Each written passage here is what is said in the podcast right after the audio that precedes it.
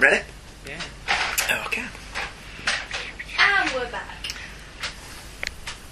That's so staying in the show. In fact, you should say it louder so it's on the microphone. You have that thing where you can make it like that. I do, and will.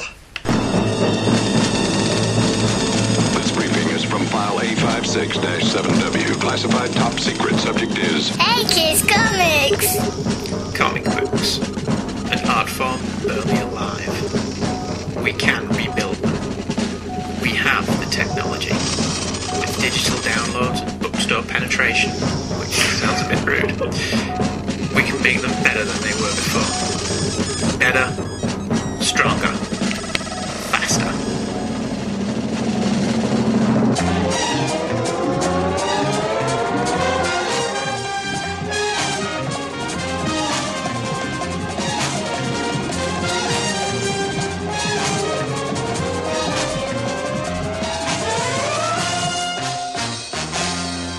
Hello, everybody! Hello. I, d- I wondered if you were going to step Well, in. there. you said everybody, so Hello, everybody! do I come under everybody, or Do- Would you like to come under everybody? I'd like to be the the, the other percent that isn't included within that 100%? Okay, dokie. Uh, hello, I'm Andrew, I'm Michael. and this is another episode of Hey Kids Comics. We're glad you tuned in. We're glad that you picked us out of all the free entertainment that is out there on the I'm laughing at interwebs. that Budweiser advert. What Budweiser advert? Well, at the top, wait. Oh, for it to- drinkaway.co.uk. Wait for it to actually go on. It's just like oh, it's not gonna. But we're not a Budweiser co- podcast. Because no, if it was a, bit- what, y- you know, we have opposable thumbs in which to pick things up. Was that the what's up thing? I don't know. Was uh, but that was Budweiser, wasn't it? Budweiser. Oh. Yeah, and the frog. Yeah. But the chameleons. You, were, you used to have some of the, uh, like chameleons, and they I've were, got t shirt. Budweiser, no? t-shirts with the chameleons on. but you had a little chameleon, didn't you? Oh yeah. Was it called Karma? No, I don't think it's Uh. No, it was called I can't see it. Where is that blasted thing? funny. None of this is in anywhere relevant. I will wear an egg. to what we're uh, to what we're discussing this very night. Um, it's spotlight on. We're still doing that, aren't we? God damn. Um, which episode are we up to? Is this spotlight number five? Yes. We are shining the spotlight on my choice this week. yes. But first, But first, but wait, there's more. there's always more. Yes. Less is not more. More is more. Unless you're Sir Roger Moore. Unless more is less, Unless more is less. and in the case of Roger Moore, more is definitely less, oh, stop. or less is definitely better. I like Roger Moore. Anyway, emails. Yes. after our usual plugging of the old shows, which still go up every Thursday on Two True Freaks. As you listen to this, we will be smack dab in the middle of our coverage of the Star Wars movie adaptations from Marvel Comics. Do you remember really? doing them? Um. Yeah. All that time ago. That that was when our ratings went up. We were so. They did, didn't they, when we got the Star Wars ones? Yeah. The ratings went up a bit. I think we had about 16 people listening to Oh, us yeah. then instead of From 10. 14 to 16. Yeah. Uh, our first email tonight. Oh, so go and check those out. twotruefreaks.libson.com. Be gone. Listen to an old show, then come back and listen to a new one. I preferably don't listen to an old one. Why not? Have we, have we gotten good yet? Oh, yeah, yeah, yeah. We've, we've gotten good now. Okay. It's as good as we ever got, Yeah. obviously. Which is to say, still needs improvement. I think every week we reach a new peak. we do. We reach a new peak, We do. but then we still realise there's plenty above us Yeah. to, to, uh, to scale, Yes. I think. We're still kind of, we've kind of inched up the mountain a, little bit. Podcasting Everest. Yeah. We're down here near the little camp. Yes, we're down. We were a little camp. A little, Yeah. little camp down at the bottom. Our first email is entitled How Much Crow Are You All Gonna Make Me Eat? Wasn't that a bad film? The Crow? Yes. No, the first Crow film's good. The second one's bad. I don't think I've ever watched any of the sequels. Okay. By the time you get to the one that's got David Boreanaz in, I don't believe they were any good. Right, okay. But I I don't know. They may have all been great for all I know. I saw the first one at the cinema. Fair enough. I quite The enjoyed it. Aurora Borealis. The Aurora Borealis. Yeah. How long before Aidan's email mentions that we're British? Dear Brits! Hey! Hey. Right off the bat. Luke and Mike. We're not Luke and Mike. No. What can I say? You guys took me to task for comparing Flashpoint to Crisis, and well, damn, you proved me wrong repeatedly. So my hat is tipped to both of you. I concede you that particular point. Oh yeah, that's when he emailed in about Crisis, and then Luke Giaconetti and Michael Bailey emailed in and said, "No, you're wrong, and here's why." Fair enough. Remember, we weren't even involved in that conversation. No. We merely passed on the messages. We're, we're the pigeons between these people. the carrier pigeons. Yeah. Coo, coo, coo, coo. I've read Animal Man, the first three issues, and I'm enjoying it quite a bit. I do find the art a bit strange, but I'll get back to you on that one. And Swamp Thing is sitting on my to read pile. We're Andy, you took together. what simultaneously? Yes, you Like did. read an issue, a page of Animal Man, and then a page of Swamp Thing. Well, okay, you don't go to that. That would be a bit an i- confusing. Issue by issue, yeah. Issue by 'Cause issue, you have to make sure gave me all the comics I've ever needed. that you read issue 11 Of Swamp Thing. Animal Man Right. before you read issue 11 of Swamp Thing. Right, they they interconnectedly That's crossed over when now. the crossover starts, yeah. Right, okay. Andy, you took me to task for boycotting Brand New Day. You're wondering why I am. Well, Brand New Day was the first comic book run I ever picked up, and I loved it. I would sing its praises for days. I have it all, and I've read it all multiple times. Then I began to read back issues, and I've just become ashamed of that side of my collection. I look at the books, and they feel soulless to me. Spider Man isn't about getting laid or being young, it's about helping people and being responsible. Then again, with great power comes great responsibility to my entire moral foundation, so I think that being married became a wonderful part of the book. And I think that some of the greatest comics ever, and by far my favourite Spider Man books, were published in the wonderful era between the Clone Saga and the reboot. I know that we disagree on that. Do not get me wrong, I'm not trying to ruin your enjoyment of the books because, well, I want people to enjoy them. I'm just letting people know my problems with it. Um, I don't disagree with you that Spider Man has problems at the minute. I don't. I don't think the book's that good at the moment, which pains me because I quite like Dan Slott. Yeah. But I don't think Brand New Well- Day was a mistake. My my thinking with them was that they should have done what Straczynski wanted to do, which was go back to issue 101 and just go from there. Okay. But I was a proponent of Brand New Day. I didn't like how they got there, but you disagree with me on that, don't I do like Because how they Peter got there. Parker making a deal with Mephisto, Yeah. the devil, that's perfectly in character. I do think in in the the situation he was in, I do. And also, I do it think wa- it, it wasn't it Mary Jane that made the deal, not Peter?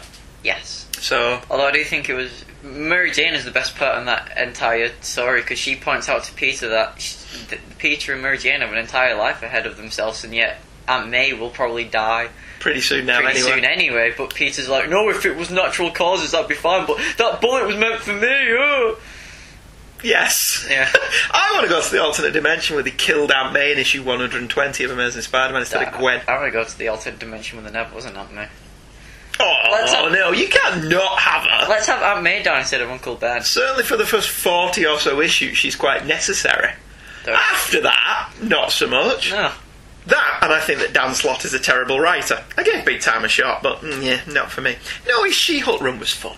Haters gotta hate. Yeah, that's true. The John Byrne episode was fantastic. I'm a fan? No. Follower? No, that's not it either. An admirer. I'm an admirer of Byrne. I'm sure you guys are familiar with Panini Comics' Astonishing Spider Man series. Well, my first issue of any comic was Astonishing Spider Man Volume 1, Issue 100, which is an incredible issue. It's huge. It has in it Amazing Spider Man 20, a five page text piece summarising the Clone Saga with inset art from the original issues, and the main feature was Amazing Spider Man Volume 2, Issue 12, and Peter Parker Spider Man Volume 2, Issue 12. My first experience with Spider Man in the comics and John Byrne were two issues of the reboot, and God, that Sinister Six two parter is fantastic. Taken out of context. See, again, Spider Man Chapter 1 is. What's a polite way of saying it? Misguided It lost its way. isn't polite way of. No, it's just completely unnecessary. Okay. And the It reboot never had a way to lose. was again completely unnecessary. But there are some good issues in the Byrne Mackey run. Okay. It wasn't a reboot, it was. a If they just number one. relaunched them at number one, yeah. So, yeah, fair enough. For some reason, my youthful mind wasn't happy with those two issues, despite numerous warnings that further delvings into the reboot would cause pain. Let's just say I got context. Now, this isn't fair to Mr. Byrne in the slightest, but sometimes you can't shake that first impression. I think his Superman work is some of the greatest comics ever. I think everything else is meh, but damn when the guy is firing on all cylinders, it's fantastic. Andy, have you read Cold War, the Damocles contract? Fantastic. Yes. Is that the newest one? Mm, it was the one that he did before he did Trio, and yes, it is very good.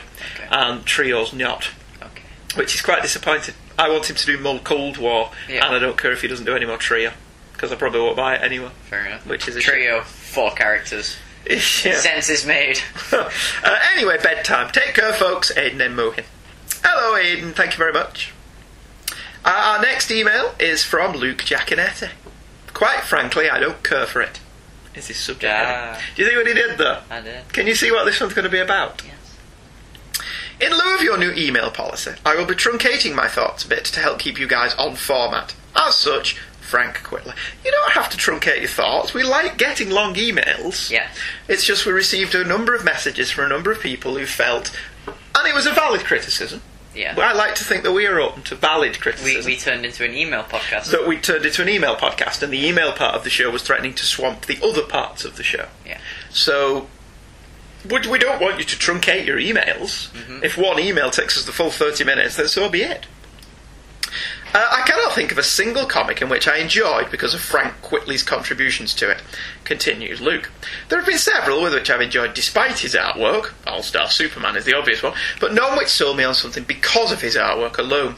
I distinctly remember the first time I saw his work, it was an issue of Wizard which had an article hyping New X Men, and one of the pieces of art featured was his cover to New X Men 114, with everyone wearing the puffy jackets and having overly long legs and necks and gangly limbs. As I looked at that image and read the comments from Grant Morrison in the article, I said aloud, obviously I was alone by reading it, well, I guess I'm never reading the X Men ever again.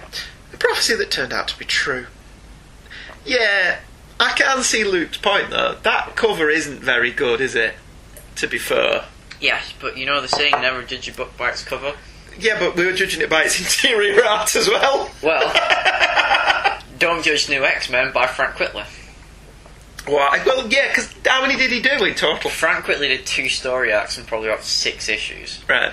But. Okay. I've just cleaned some milk from Michael's lip because I'm No. still his dad. I'm, I'm, I'm going to say that that series had some damn, damn, damn bad, damn bad artwork in it. Who was bad? Frank Whitley and Eager Coda. Right.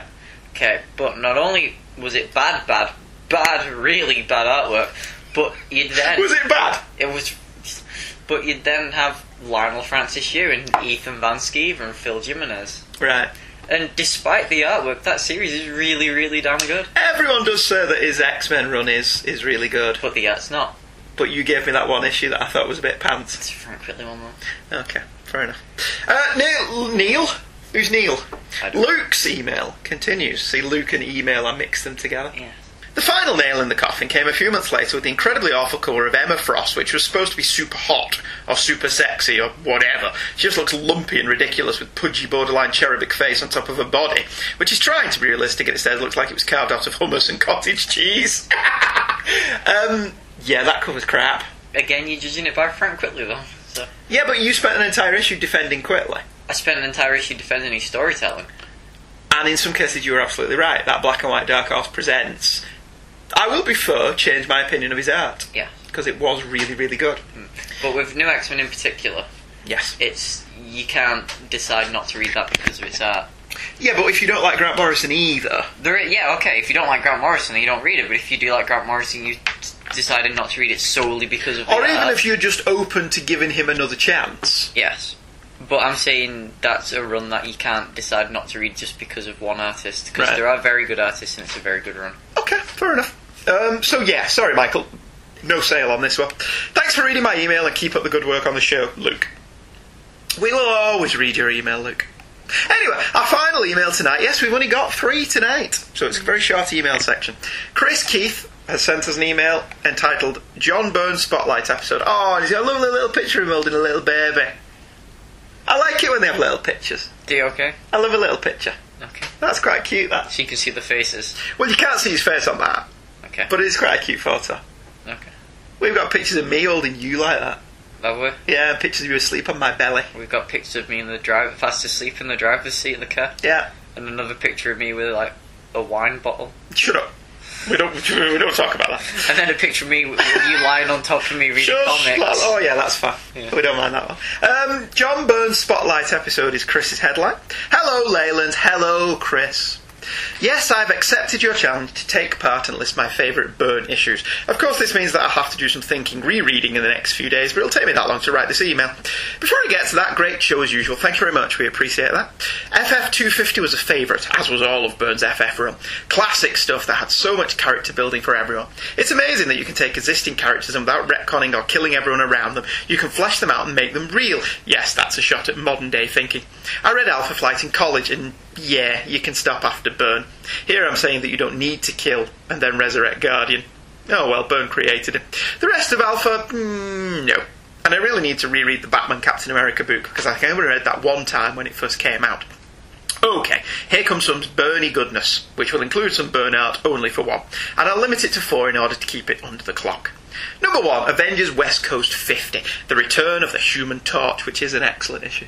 Very well inked that one by somebody called Mike Macklin, Okay. who I don't know what he went on to do. Did he go on to do some Batman, Mike Macklin? I have no idea. I mean, I think he may have done. I would like to go on record as saying I disagree 100% with what Byrne did to the Vision. Years of humanising him was thrown away in one story, and you had ghostly white, boring data vision for the next decade almost. Then, when he came back, his marriage was gone, his ex wife was a whack job, and he was relegated to the background until She Hulk rips him in half. that actually doesn't sound that bad, It's no, it's really bad. is it? Oh, okay. fair enough. the, the ben, Avengers Disassemble. Is that under Bendis? Yes. Right. It's his first story arc, and it is really, really bad. But his run as a whole, you say, is very good. Yeah, it's just as a starting point and as a story itself, it's really. So it's like a TV show with a bad pilot episode, but a Yeah. good first season. it's got some useless Deus Ex Machinas in there somewhere, just like ridiculously silly ones. You've got pointless deaths everywhere. It's Bendis. Th- I mean, really pointless. Some of them that don't even happen. Oh yeah, uh, Hawkeye died a couple of panels back, but we didn't mention. Not like this! Yeah. Um, wait, wait, wait. Oh, yes, Chris's email continues. However, this book was my first exposure to the Golden Age Human Torch in a story that actually gave the guy something to do. Giant Size Avengers number 3 goes to only serve to forward the plot. FF Annual 4. Did he ever talk?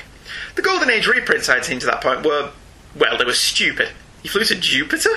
This story presented the character in such a cool light, and damn did Byrne draw a great torch. You want him to be an Avenger. Hate the long term effects to the vision, love the reappearance and the breath of life into the Golden Age character. Captain America 255, which we've covered on this here show. Yeah. Ah, my first cap book ever. My dad let me pick out a comic book at an old Commerce Street newsstand in downtown Dallas, and how could you pass up that gorgeous cover? I'd never heard of Cap at that point. He may have been on Spider Man His Amazing Friends, but I'd missed that episode, and this origin story hooked me for life. The end with the national anthem playing on TV and Cap saying, it's worth it. Made me love this character. Stern was brilliant as usual, but the iconic images by Byrne, FDR giving him the shield, Cap riding the motorcycle into battle, the Avengers. I was six, I had no idea who they were, and I was probably wondering why Superman wasn't a member. Wow. Yes, FF255 is awesome. I'm sure I meant Captain America 255. Yeah. But FF255 was probably awesome as well. Okay.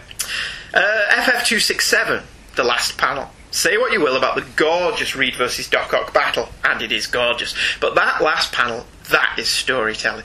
I'm tearing up a little right now just thinking about it.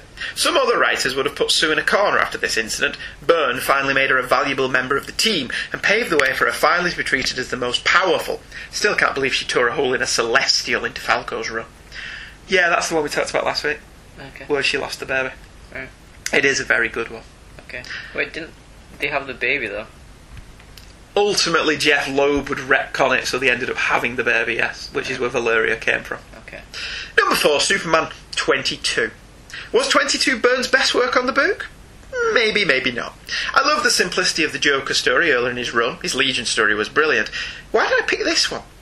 I collected around it because I couldn't find the book anywhere, so I knew what happened in the book, I just couldn't lay my hands on it.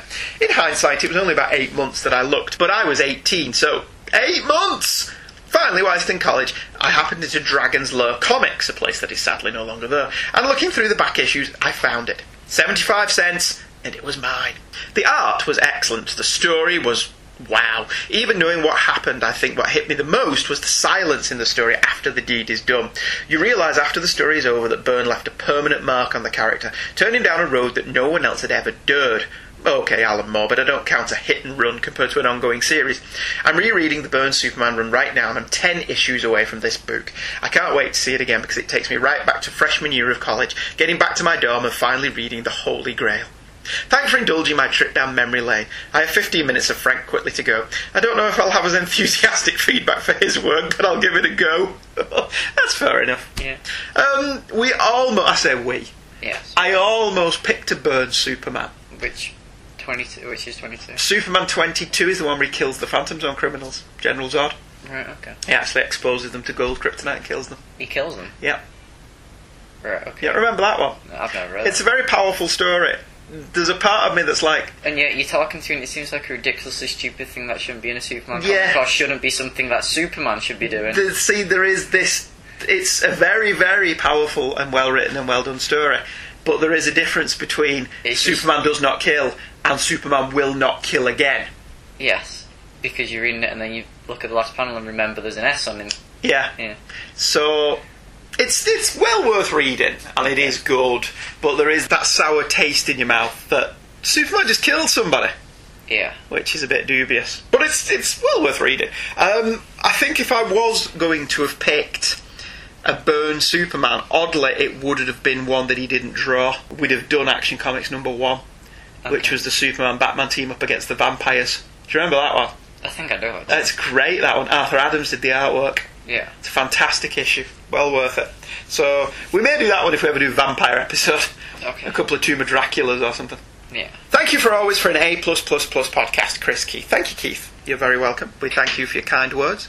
Uh, that's it for emails this week. Next, it's up my spotlight. Yeah. It's up my spotlight. Um, but we're going to have a break, and we'll be right back.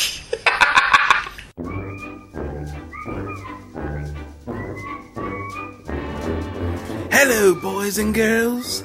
It's your dear old Uncle Joker. We've got an internet access here in Arkham, so I'm doing a little browsing. Hmm, lolcats, lolcats, porn, lolcats. What's this? Bailey's Batman Podcast, a bi weekly podcast devoted to everything Dark Knight Detective. Well, Michael Bailey, where's Bailey's Joker podcast, eh? We'll see about that. Harley, get our things. We're going to Georgia.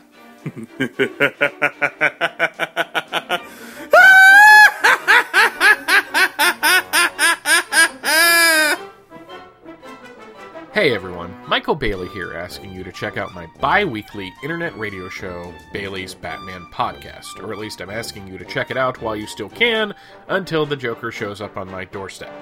Bailey's Batman Podcast is a hodgepodge type show where I discuss all aspects of the Dark Knight's history comics, movies, animation, even trading cards and action figures. Everything Batman related is fair game, and yes, that does include the villains, which includes the Joker so he won't kill me. New episodes drop every other Tuesday over at www.baileysbatmanpodcast.com. The site also has links to the iTunes page, the RSS feed, my Twitter handle if you're into the social media thing, and the Bailey's Batman Podcast Facebook page. Bailey's Batman Podcast is a proud member of the Batman Podcast Connection, which you can find at batmanpodcastconnection.wordpress.com. I really hope that's the UPS guy. Why can't I have Batman in my basement? And we're back. And it's good to be here. Yes. And so, my final spotlight on, and the penultimate spotlight on of the season. Yes. Um, have you, have- do you think the people have enjoyed this? I would like them to email in and tell us if they would like us to do this again. Yeah. Because this was an experiment. I don't know if it worked, as with all experiments, you can only really judge them after the experiment is finished. Yes. So we'll see how it goes. And if people tell us if it works. And if people tell us that they enjoyed it, yeah. Um, my pick this week three shiny issues of Shiny Goodness, right before my shiny hands. uh, has oft been a controversial figure, although not in the same way that my last two picks have.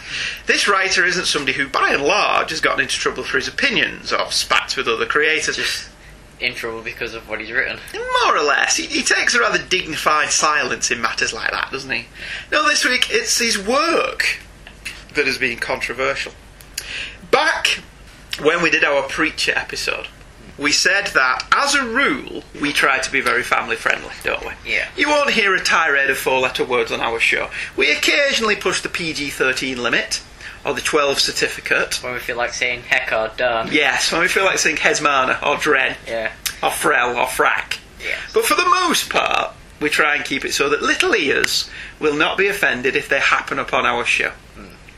However, tonight we are discussing the work of a writer that it is often quite difficult to talk about. Best kept away from the ones. Yeah, I wouldn't say Except that. for you giving a preacher to a little 13 year old. Yeah, but you're my son. If Yeah. I choose to give you Preacher to read, that's my choice. Yes. And I will not have somebody say, You're a bad parent because I gave you something like that to read. Yeah. I happen to think you've turned out to be quite intelligent, Okay. despite me giving you Preacher to read. um, so yeah, we will. We still endeavour to keep this so that if you listen to this into the car or you have it on at home or whatever, your little children won't be grossly offended by what we say. you know, the children won't be offended, the wife would. That, that, that's very true. The Um, children will laugh and say, What does that mean? But today we are covering one of my favourite writers, Yeah. Mr. Garth Ennis. Hmm. Ennis was born in Northern Ireland in 1970, and after a few small press comics like Troubled Souls and Few Few Troubles More and True Faith in the late 80s, he headed down the well worn path of most UK writers, i.e., the one that led to 2000 AD. After a few story arcs with Judge Dredd, Ennis took over Hellblazer with the fondly remembered Dangerous Habits storyline where John Constantine literally cheats death. Best run ever. Do you of think, them, even yeah. with the Will Simpson artwork, which is very scratchy, Once it gets to Steve Dillon, with all due respect to Dave Walker, Yeah. once it gets to Steve Dillon, yes, Dangerous Habits was an exceptional calling card. the entire run was good. Yes, his entire run on Hellblazer was so good, he has ruined Hellblazer for me for other writers. My favourite bit is the back end where Kit leaves him. Yeah, and he just spiraled into depression. Yeah, where it's just like five issues of him just doing nothing. moping and- around because yeah, they're kind of a bit self-pitying perhaps but still a very very good run this is an exceptional story arc as michael's pointed out not least in its confidence and swagger but it would be remarkable to watch how quickly ennis would grow as a writer over the next few years working on hellblazer teamed with artist will simpson and steve dillon like we've just said ennis would create an almost definitive run on the master mage um, work that i don't think's been surpassed Well, to this day I've not really read much Hellblazer. no, because he kind of ruined the character for me. I've read the Jim Delano stuff. I read Paul Jenkins's run, Okay. and I read Warren Ellis's run. I've also read the first batch of Peter Milligan's run. Hmm. Mm. I stopped reading it um, on the marriage story arc because the issue I was up to was in Spanish. That's what you get for illegally downloading your comics. Yeah, but the the Peter Milligan stuff's really good. Is it? There's there's one issue about um, the 2012 Olympics and how the stadium was built on an ancient burial ground. Aren't they always?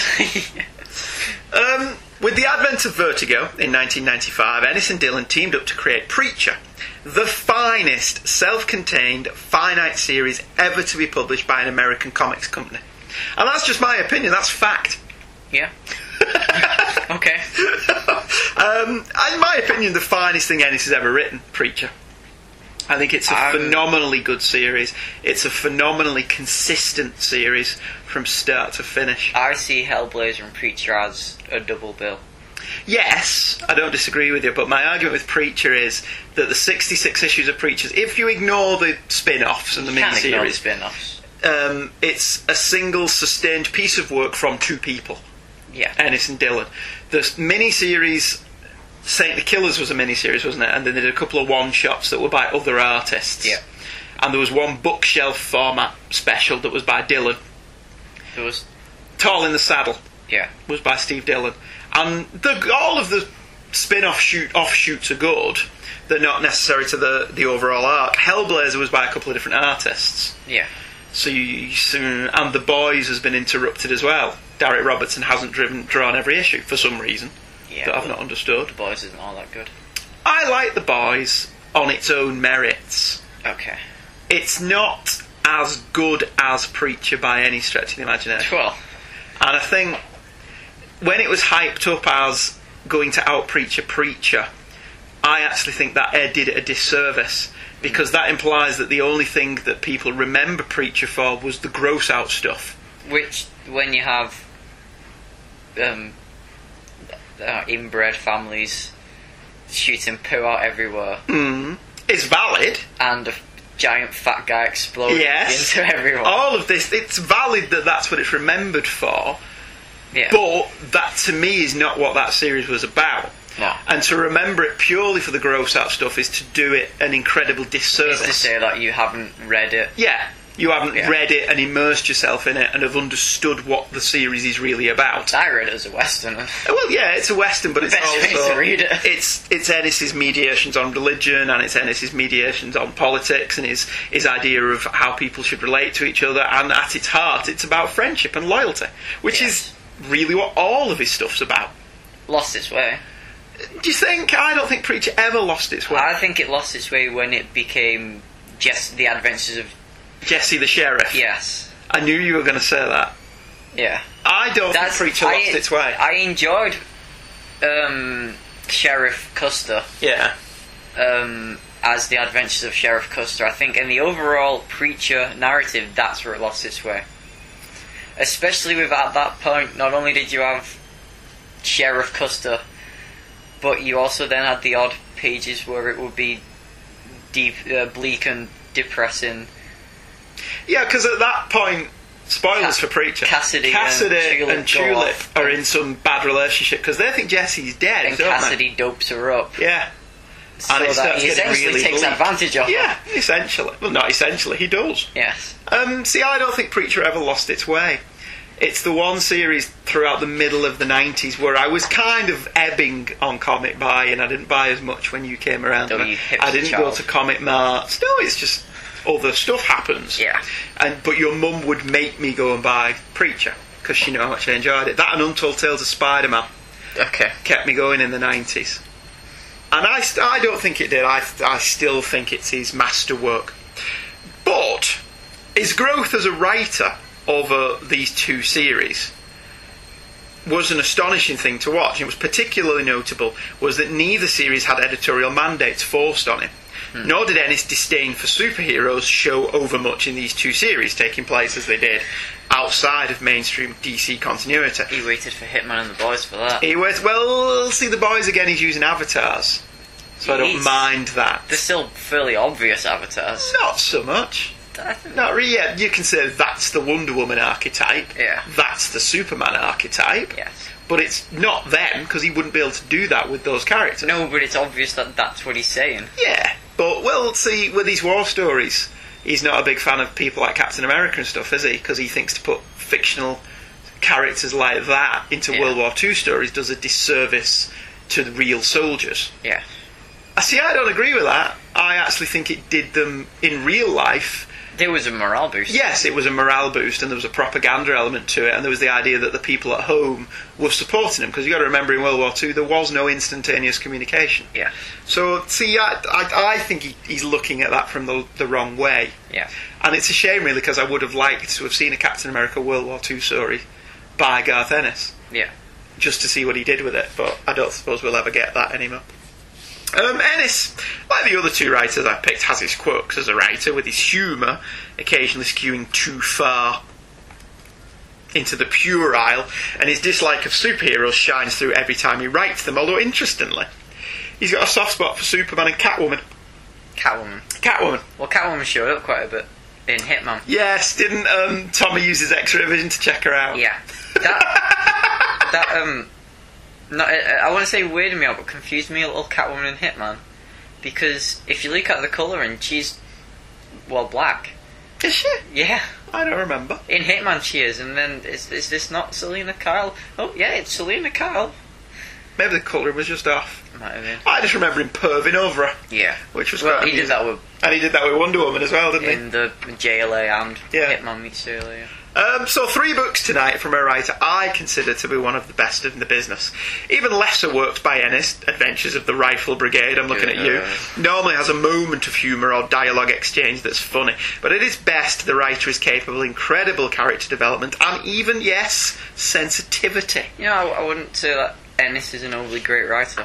Would you not? He's written some good stories, but at the same time, to every preacher you have, well, like a rifle brigade. Yeah, but when he's good, he's so good. Exactly, which is why I don't think he's a good writer, because it's very rare that he is good. Oh, I don't think it's very rare. Uh, Especially now, yes. Do you? Yes. See, at the moment, I think his work on The Shadows really, really good. Well, maybe it's. i- If he likes something, he's really good. If he doesn't, then But you don't like the boys. I don't like So The you're Boys. saying he doesn't like the boys, even though it's his thing. I'm saying he doesn't like superheroes, which is a bit odd. Seems a bit odd for him to write a 70 issue series about superheroes. Though. Yes. See, that's always it's been a- my problem it's with the about boys. it's good. When it's about the superheroes, it's kind of iffy. come on, let it go, girl. Well, the the the wee Huey stuff's really sweet, yes. which is what primarily why I'm reading it. Yeah. I like the wee Huey stuff, and I want to see how that turns out. To be honest with you, Well, it, wa- it wasn't. Didn't he find his girlfriend cheating on him or something? Who was a member of the Justice? no. Butcher sets it up so that he sees how she got into the seven. Yeah. But that was which- before they were going out. Which was with each one other. of the yeah. reasons why I didn't like it as well. But it was before they were going out with each other. And Yeah. Huey, you could argue that Huey should have really said, well, this was before we even knew each other. I should be able to let this go. yeah. But Butcher manipulated it so he. Because Butcher's so a it- scumbag in that. Yeah, see, that's the, ultimately the whole point of the boys, I think, is that Butcher is worse. Damn than the people he's fighting. hunting. Yeah. And I am interested to see what happens to him. Yeah. because in most of Ennis's stories, despite the bleakness, people do tend to get what's coming to them. Hmm. If he thinks a character deserves a happy ending, he will give them one. It may not be a happy you want ending in them the to have. traditional sense, Yeah. but he will give them a happy ending. Yes. And if he thinks they need to get some kind of comeuppance, he will make sure they get it. Hmm. He's actually a very moral person. So if he ends his story now with Butcher punching Huey's head off and then recruiting a new member of the I boys. retract everything I just said. Three issues tonight, then. First on the docket, War Stories, which seems to be a lesser Ennis, Hmm. but I think is one of the best things he's ever written, Yeah. in my opinion. Well, you're more of a fan of war stories. yeah, that's, and I've read all eight of these Hmm. after doing this. Well, the Vertigo ones. The Vertigo ones, yeah. Uh, War Stories was two miniseries that Ennis wrote for DC Vertigo, consisting of four double sized issues each. Each story focused on one aspect of war, not just World War II. There is an issue in the Spanish Civil War that was the precursor to World War II, Yeah. but m- primarily it's a World War II book. But Ennis's prime fascination is with the heroism and the betrayals and the epic endeavours and the lesser explored adventures and unsung heroes of World War II. Like Ennis I, and Michael just mentioned, I do have a bit of a fascination with World War II. Whereas I'm more of a Vietnam. Yeah, which is interesting because we're nothing to do with Vietnam. No. Maybe that's why.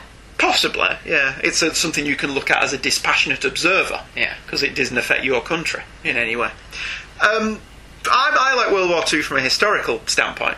It's the last time Britain was truly great, to be Hmm. Yeah. honest with you. In many ways, World War II crippled the country, and we never really recovered from it Hmm. No. it's I'm interested in it from an emotional standpoint. As growing up, my nan would tell me stories of the Blitz and what it was like to live through that as a child. Nan will have Oh, been I've heard about him too, yeah. she'll have been about ten then, wasn't she? She was born in twenty nine now. Yeah. So she'll have been about ten years old when World War Two broke out. And I'm interested in it in an epic tale of good versus evil, of the little man, in this case, us. Mm-hmm. And I honestly don't think we, we take enough credit for this, of the UK standing up to the big bully and saying no more. There are some truly epic tales of the UK and its allies standing up to the Nazi war machine that are really worth exploring. Mm. It's, it's a fascinating time period. It's not one I would want to have lived through, Yes. but But to sit in the comfort of not living through that and look back on it. and have your nan, who was, who did live through it, Yeah. tell you what it was like. I mean, there's numerous times the UK could have fallen. Hmm. There's any number of tales where we were that close to, to keeling over, Yeah. and he pushed us to our limits. Uh, and I know there's a certain romanticism about Hmm. what's been called the last good war. But If when there you, is such a thing as a good well, that's why I'm good in speech marks. Yeah. Um, but when your own grandmother tells you tales of cramped bunkers Yeah. and the horrifying sounds of sirens filling the air and deaths all around you, war doesn't seem quite that romantic. It's still left its mark, isn't the bits left all destroyed, purposefully left destroyed, yeah, like as monuments to the Manchester dead. and Liverpool. and stuff, Yeah, there's still places where there are plaques for World War Two. Um, to this end, whilst they enjoyed UK comics such as Battle and Action, with their bleak tales of heroism and daring do, but always tempered with cynicism and a gritty realism, I never really got into the US counterparts like Sergeant Rock and GI Combat. Luke Giaconetti, hello Luke, could probably argue this point, but those stories always seemed more fantastical than their UK counterparts. Um, I don't know whether that stems from the fact that we had to live with strafing and bombing, and therefore war was a much bleaker prospect. But it's an opinion I've changed in recent years because I'm adoring the recent Sergeant Fury and his Howling Commandos essential. Yeah. But as a kid and into my teens, I preferred grittier war stories. It's not I didn't enjoy Where Eagles Dare, but sometimes I wanted the Dam Busters. Um, to that end, these collection of stories by Ennis are right in my wheelhouse. Every issue was drawn by a different artist, and every issue focused on a little known facet of the war. For this show, I've picked War Stories D Day Dodgers, because interestingly, none of the issues have numbers on them, merely being listed by the title, so you can read them in any order you want. Each is a self contained story, it doesn't matter how you read them. So if you've only got one issue, or if you've only got all of them, It doesn't matter. doesn't matter. Mm. They're all self-contained within the one story, and there's no even little cute crossover bits like our character Yeah. will appear somewhere else. There's none of that. They're Is it- is it self-contained not- stories. Is it not one of those things where it's better if you read them in No, chronological no, it order? doesn't matter. Fair enough. Doesn't matter at all. The cover is an actual photograph from the Imperial War Museum, but touched up and played with by John Van Fleet. The issue was written by Garth Ennis, with art by John Higgins. Higgins was a UK artist who did a lot of work for Marvel UK, including some covers for the Star Wars comics when it went monthly and more classy, including a simply gorgeous image of Indiana Jones when that book started being a backup strip in the Star Wars monthly. The book was coloured by Pamela Rambo, and if anyone was ever named so perfectly to be in a Garth Ennis comic, it's somebody with the name Rambo. Uh, lettered by Clem Robbins. Edited by Tony Bedard and Will Dennis, with assists by Axel Alonso. It came out on October 31st, 2001. On the 3rd of September 1943, on the beaches of Reggio Calabria, the ramps on the landing craft slammed down and the boys went back to work. They were English and Irish, Scots and Canadian. There were Americans among them, and Australians and Poles and Moroccans and French and New Zealanders and Indians and South Africans and later Brazilians, and they fought their way up Italy for 20 long and unexpected months. They were bound for Germany in the north, Germany via Rimini and Anzio and the Gothic line, and a place called Monte Cassino. Germany, with nothing but the panzers and Falschmidjager and the ridges and the valleys and mountains of Italy to stop them. What could have taken them so long? They were still hard at it when the Second Front began, and all eyes turned to the Great Crusade in the west, and their commanders thinned their ranks to send men and guns and tanks to France. They soldiered on, forgotten for the most part, while other Allied armies inched forward towards the Rhine and the vengeful Russian behemoth drew ever nearer to Berlin. Their lot was blood and dust and snow and mud and nasty little spring mines rigged amongst the olive groves, and when they were remembered, it was not always as they might have hoped. D-Day Dodgers. September 1944. Second Lieutenant Ross arrives at San Careto, and I apologise for butchering these Italian names, where he learns his posting was, just yesterday, strafed by the Jerrys, leaving the Major dead and Captain Lovett left in charge. Ross finds Lovett in the remains of the church shooting at a crucifix. Lovett informs him he's got four platoon. Ross reports to Sergeant Major Dunn, and pretty soon they're on a nighttime raid to find and capture a German soldier to interrogate him for information. On the way, a squad he steps on a landmine, leaving them open to panzer grenade fire. Four platoon react quickly, taking out the enemy soldiers but capturing one as per their orders. With the all clear given, four platoon move out, but Ross shoots and kills a German soldier as he comes at them. Ross is shell shocked when he learns the soldier was unarmed. At briefing, four platoon are informed that San Carreto is to be handed over to the Canadians, and they are to press forward in an unprecedented daylight brigade attack. Lovett quickly realises that with an advance across open ground in broad daylight, they'll be cut down before they've gone 10 yards if the Desert Air Force fighter bombers don't friendly fire them. Even the prospect of a promotion can't hide that this is a suicide mission. When pressed, it's revealed that with a full moon for the next few nights, and then the promise of rain turning the landscape into one big mudslide, this is the last chance to advance and get headlines. With the eyes of the war turning towards Eisenhower and his liberation of France, the Italian offensive has suffered drastic cuts and will hopefully draw eyes and, more importantly, funding to this part of the war effort. Feeling pretty put upon, the mood of 4 Platoon is not enhanced by news that Lady Astor has stood up in Parliament and called the Italian front a bunch of D Day dodgers, taking it easily in Italy while the real fighting is in France. This does not go down well with Lovett. Later, Ross tracks him down in the church, drinking and wondering how he can ask men to risk their lives for that ungrateful bitch back home. Lovett it is his lowest, and Ross is able to help him realise that it doesn't matter, that the reality of war is sig- significantly different to the image of war. They'll be judged either way. The next day, the platoon is ready. Ross hasn't pulled a Thompson, only a revolver from the armoury, and Captain Lovett gives him his. The platoon marches. Uh, the issue closes with the Ballad of the D Day Dodgers, which is credited to Anonymous. So nobody ever found out who wrote it. So I'm going to play that for you right now.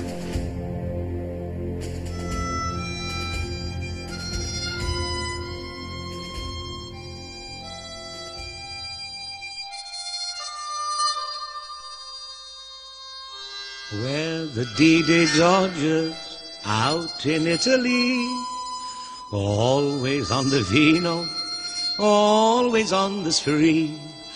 Eight army scroungers and their tanks, we live in Rome among the Yanks. We are the D-Day Dodgers, way out in Italy. We landed at Salerno, a holiday with pay. The Jerry's got their bands out to greet us on the way. Showed us the sights, they gave us tea. We all sang songs, the beer was free. To welcome D-Day Dodgers to sunny Italy. Naples and Casino were taken in our stride. We didn't go to fight there, just went for the ride. Anzio and Sangro were just names. We only went to look for dames. The artful D-Day Dodgers, way out in Italy.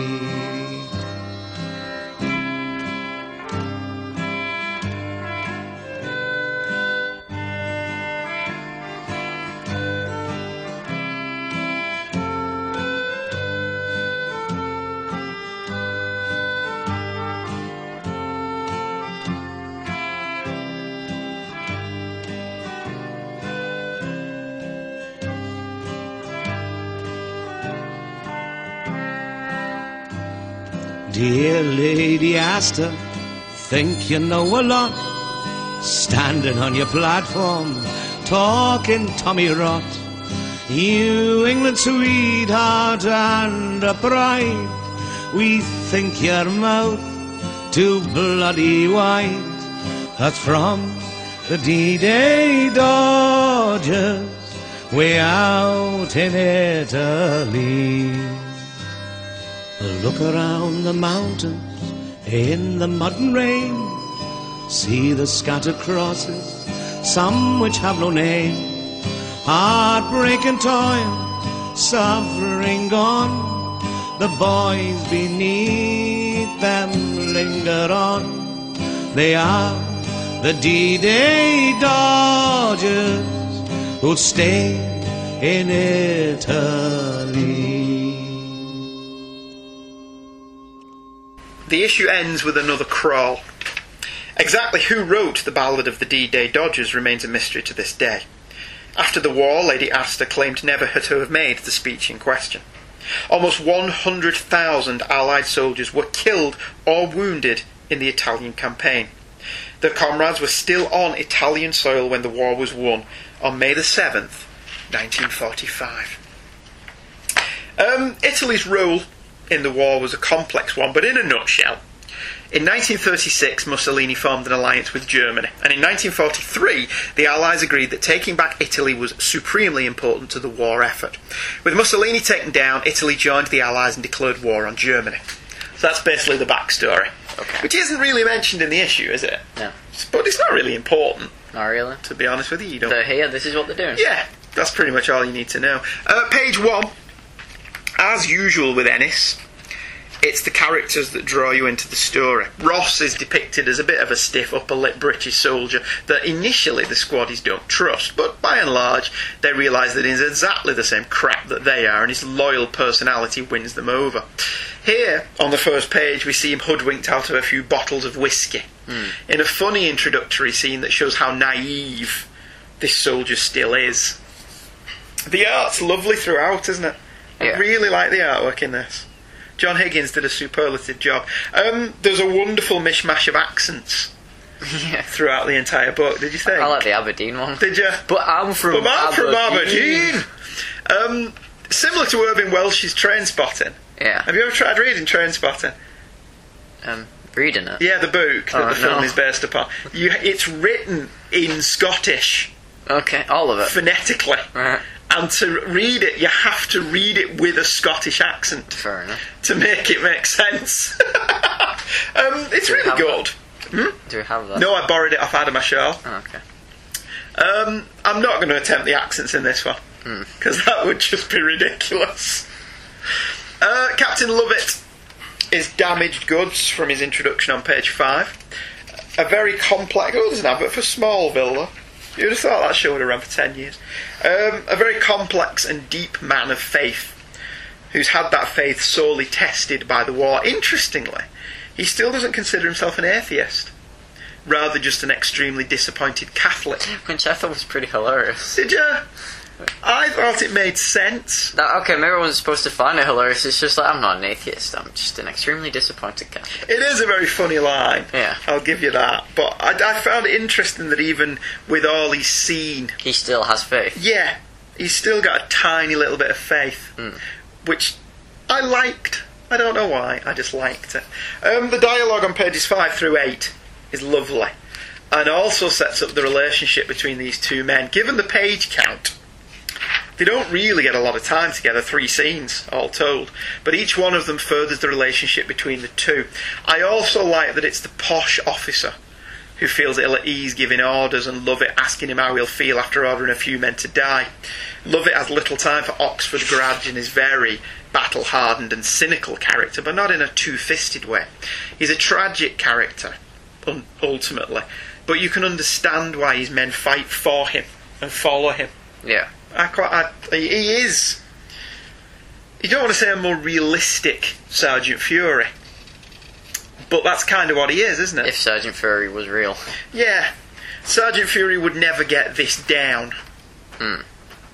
Except maybe in the Ennis miniseries that he's writing at the moment. I've not read any. I've Um, not read the second one, but the first one was brilliant. Okay. Sergeant Fury nailing Asian hookers. I, I, did, I, I didn't like that when I read it. in Did you not? Punisher Max, no. Alright, maybe you'd like it a bit more later. Um, page 17. As with all of Ennis's work, the violence isn't glorified. And he has said in interviews that he finds the kind of sanitised violence of many TV shows to be far more offensive than realistic depictions of violence. Um, it's a valid point. And the violence, as usual. Well, um, the pa- uh, page 17, the shot of the dying burnt man, The guy who Really? stood on the mine really creeps me out. Yeah, it's it's interesting that he stays stood up. As he uh, bl- blows up. Yeah, before he, he collapses and falls over, and um, yeah, it is it is pretty horrific. And then pages eighteen through twenty two, as in real life, the violence is sudden and over with quickly. Four platoon make short work of the panzers that are attacking them using bayonets and quick bursts of fire, but not without taking a few hits themselves. Ross's actions in saving Sergeant Dunn are quick, and he's stunned when he learns the German soldier was unarmed, which is another really human moment, the implication being that Ross has never killed anyone before. And this isn't really how he wanted it to go. Page 26. You're going to be a major. I'm going to be a corpse. Um, was hysterical. I actually laughed out loud at that. But I laugh out loud at a lot of Ennis's comics You do. there's a very thin vein of black humour running Yeah. through pretty much everything he writes, isn't there? Whatever it is, there's normally a funny bit.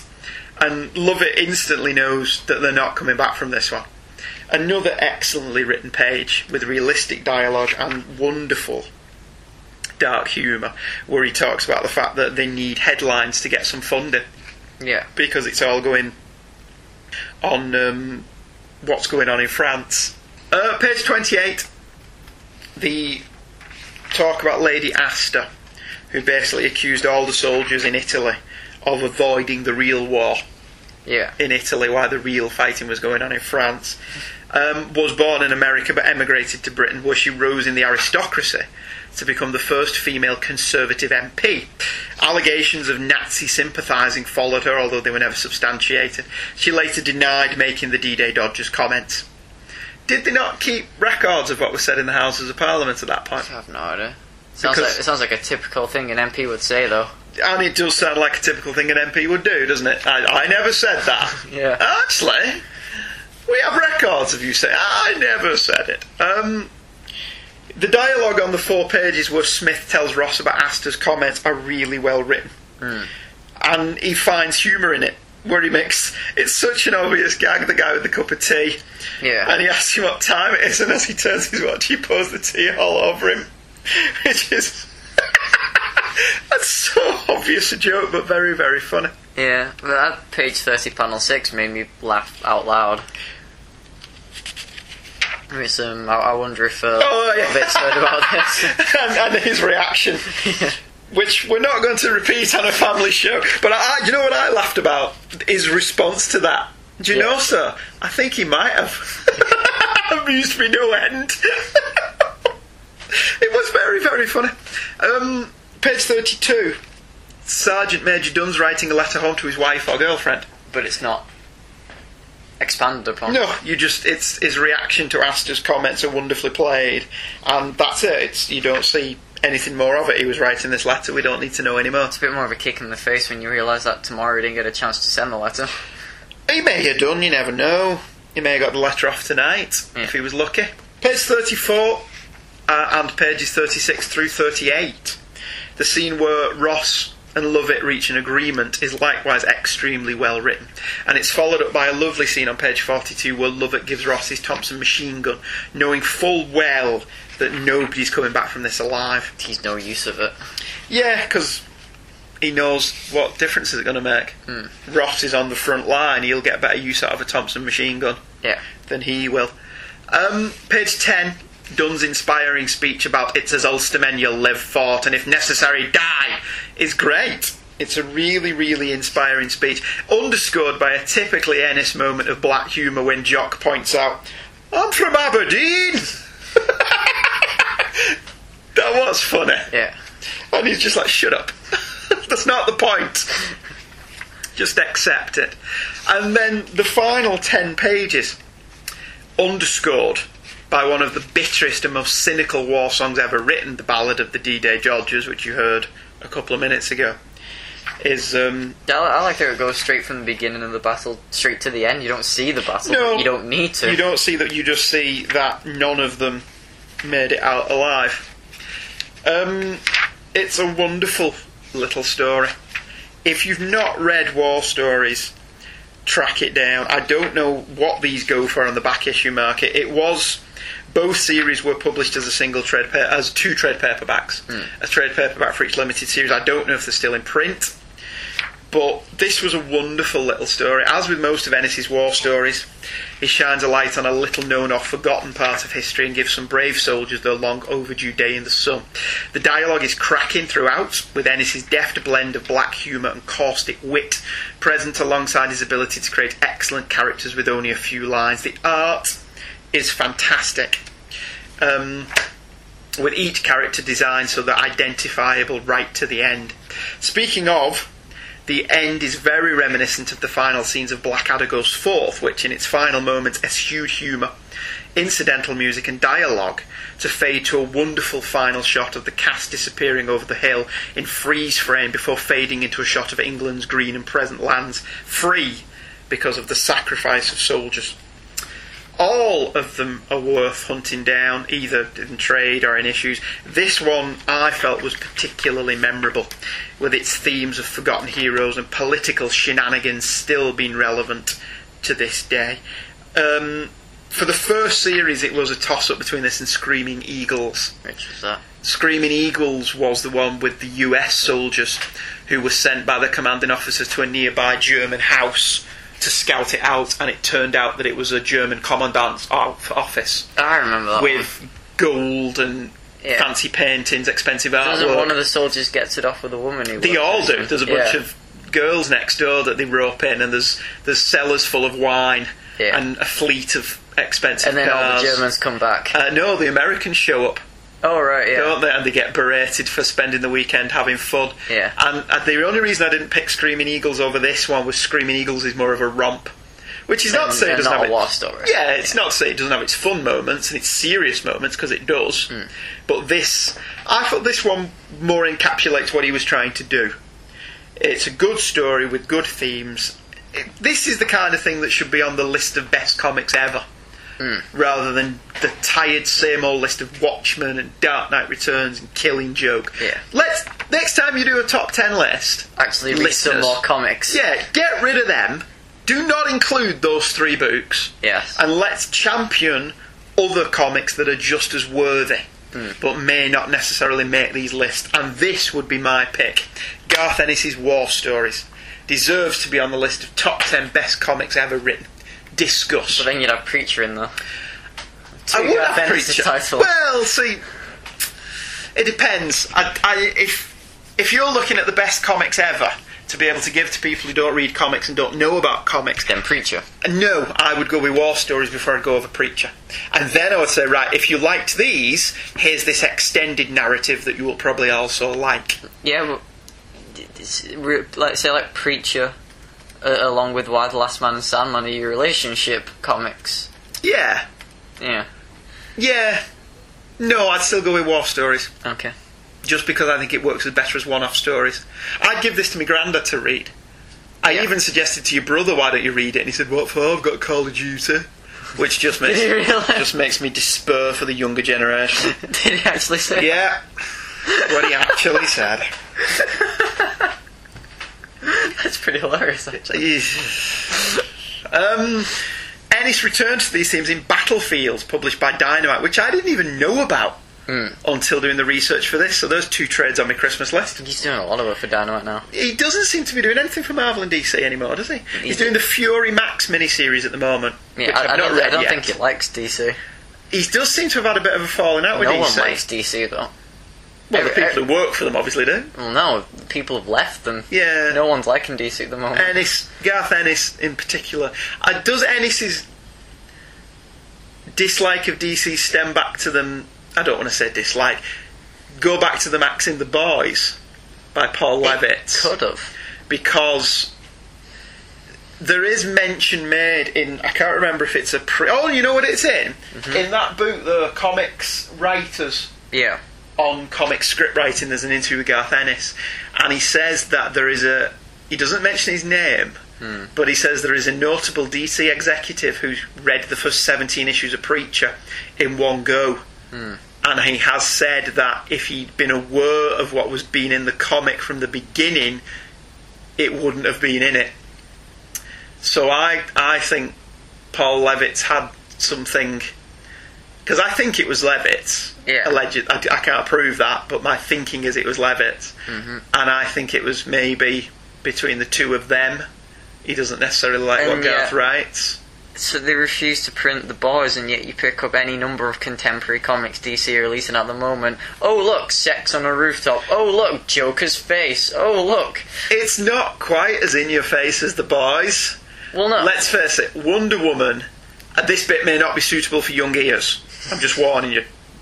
Dull it down if you've got kids listening, and come back in about two minutes. Wonder Woman did not get into the Justice League by performing fellatio on Superman and Batman, Oh no. did she? so the boys is a bit more in your fa quite literally in that case. yeah. You can bring the little ones back now. So. Well, d- it's still similar things as to what Marvel appreciates. I was in the listening Max to title. I was listening to just one of the guys this week, which Yeah. is a Green Lantern podcast posted by the mighty Sean Engel. Hi, Sean. Hmm. And he had Thomas DJ on it, and they were having a discussion in that show, irrelevant to what they were actually talking about. Yeah. Whereas they actually said Dan DiDio has boasted that he's made DC Comics more mature than ever. But he's And not, if- if- well, this is exactly what it was either Thomas or Sean. I can't remember which one If it was, so I anything, do has he not made apologise. it more childish? Th- That is exactly their point. He's confusing mature with adult yeah. or the other way around. I can't remember exactly what they said. And mature storytelling is what we've just done with war stories. Yes, there's swearing in it. Yes, there's a whole heap of violence in it. It is not a kid's story, it's an adult story. A lot of what's going on in the DC books at the moment, by and you're 17, Neely. Yeah. So, or will be by the time this goes up. So confusing, wibbly wobbly, timey wimey stuff. And you think some of that is snigger worthy, don't you? Some of the stuff that they're doing, some of the tits and ass that they keep doing. And you're very with a lot of it. Yeah. Just looking at the cover for this Catwoman, isn't They've it? changed it for Catwoman Zero. I know. They've, they've buckled to pressure and changed that cover. It's still very, uh, very much a back-breaking. Yeah, issue. it's still as again as in just one of the guys as Sean or Thomas put it. How can we get her breasts and her ass in the same shot? Yeah. Call Ed Bennis, which I thought was very funny. Someone wrote an essay yes, um, to do with um, how genders are displayed in comic books, and she, Um, she wrote that all male comic book characters and superheroes all look like athletes, and all women. look like porn Look like stars. porn stars, yeah. yeah. yeah. See, Andy didn't used to. Gwen and Mary Jane didn't look like porn stars when John Romita drew- drew them. They still look gorgeous, Hmm. Yeah. but they didn't look like porn Did stars. you ever have this conversation about The Incredibles and films like Saw and Hostel? Yeah, I think that The Incredibles is a much more mature film than Hostel, Yeah. which is torture porn. But only one of them's an 18 certificate. Yeah. But The Incredibles has some incredibly on the nose things to say about being married and having children. That as an adult watching that film, you can watch and go, yeah, that's so accurate. But as a kid, you're watching Dash run really, really fast and get flies all over his face. Yeah. And that's why Pixar, at its best, is arguably More adult. more than, adult and mature than a lot of films that are produced with 18 certificates. Hostel's just a romp Hmm. and quite sick in places, whereas The Incredibles is incredibly mature storytelling. Yeah. Yet it's something the entire family can watch and thoroughly enjoy. But anyway, we, we went a bit off topic there, didn't we? Yeah. Um, with all apologies to the lovely Dave Walker. Hi, Dave. Uh, no Garth Ennis celebration would be complete without an issue of what I consider to be his magnum opus, Preacher. Issue 18 came out on August 7th, 1996, with a superlative cover by Glenn Fabry, or superlative, I should say, of a man who looks very much like Jesse Custer, holding up a Zippo lighter, his face reflected in it, whilst around him the Vietnam War rages. It is Jesse. It is. His dad looks exactly like Jesse. No, but it is Jesse. It's his dad. It's not. It's Jesse. There's his little white collar. Are you sure?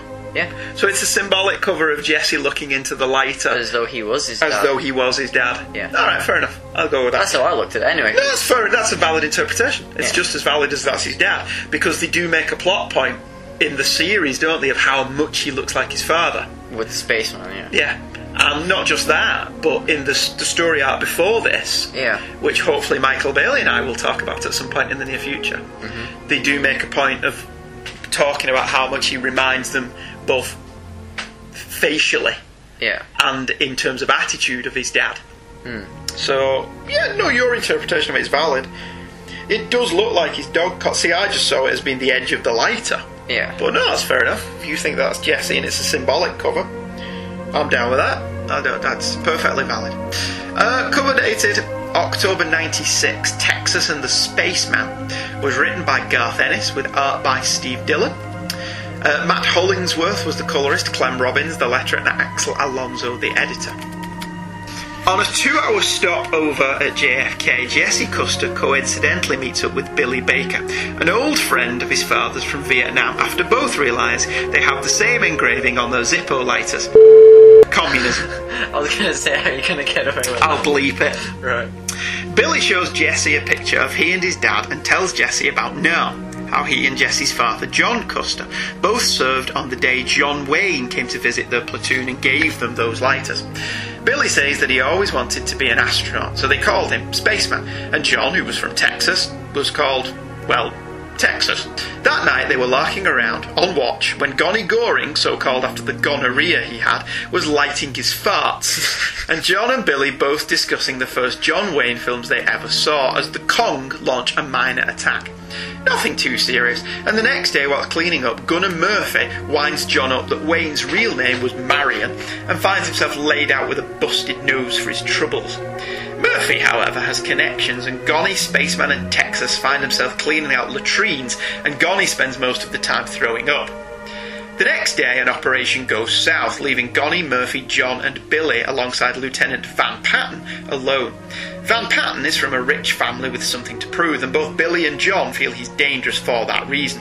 Sure enough, his keen map reading skills lead them straight into a village not on the map, or not where he was looking at the map anyway, and John, Billy, and Gonny are ordered to clear it out. John pleads with Murphy to let Gonny stay with them, but Murphy repeats his orders. While clearing out the camp, the threesome come across a Vietnamese grandmother, and as Gonny goes in, she pulls a grenade, blowing both of them sky high. Covered in bits of Gonny, John snaps and heads off to turn Murphy in half. Billy stops him, saying, Now ain't the time. Two weeks later, the time comes. Van Patten is taken out by sniper fire, and without him to hide behind, Murphy is attacked by John and Billy whilst relieving himself, stuffed into a la- latrine barrel and sent rolling down the hill at Charlie. Billy tells Jesse that's how it was. You looked out for each other because no one else was doing it for you. And when you got home and found out the politicians had moved on to other concerns and how so many people don't realise how good they got it, you think, what was it all for? The tannoy announces Jesse's flat, and Jesse goes to give the photo back that Billy had of his dad. Billy says he can keep it. The issue ends with a quote from an anonymous US serviceman quoted in The Narm by Mark Baker. Thinking about Vietnam once in a while in a crazy kind of way, I wish that just for a while I could be there and then be transported back.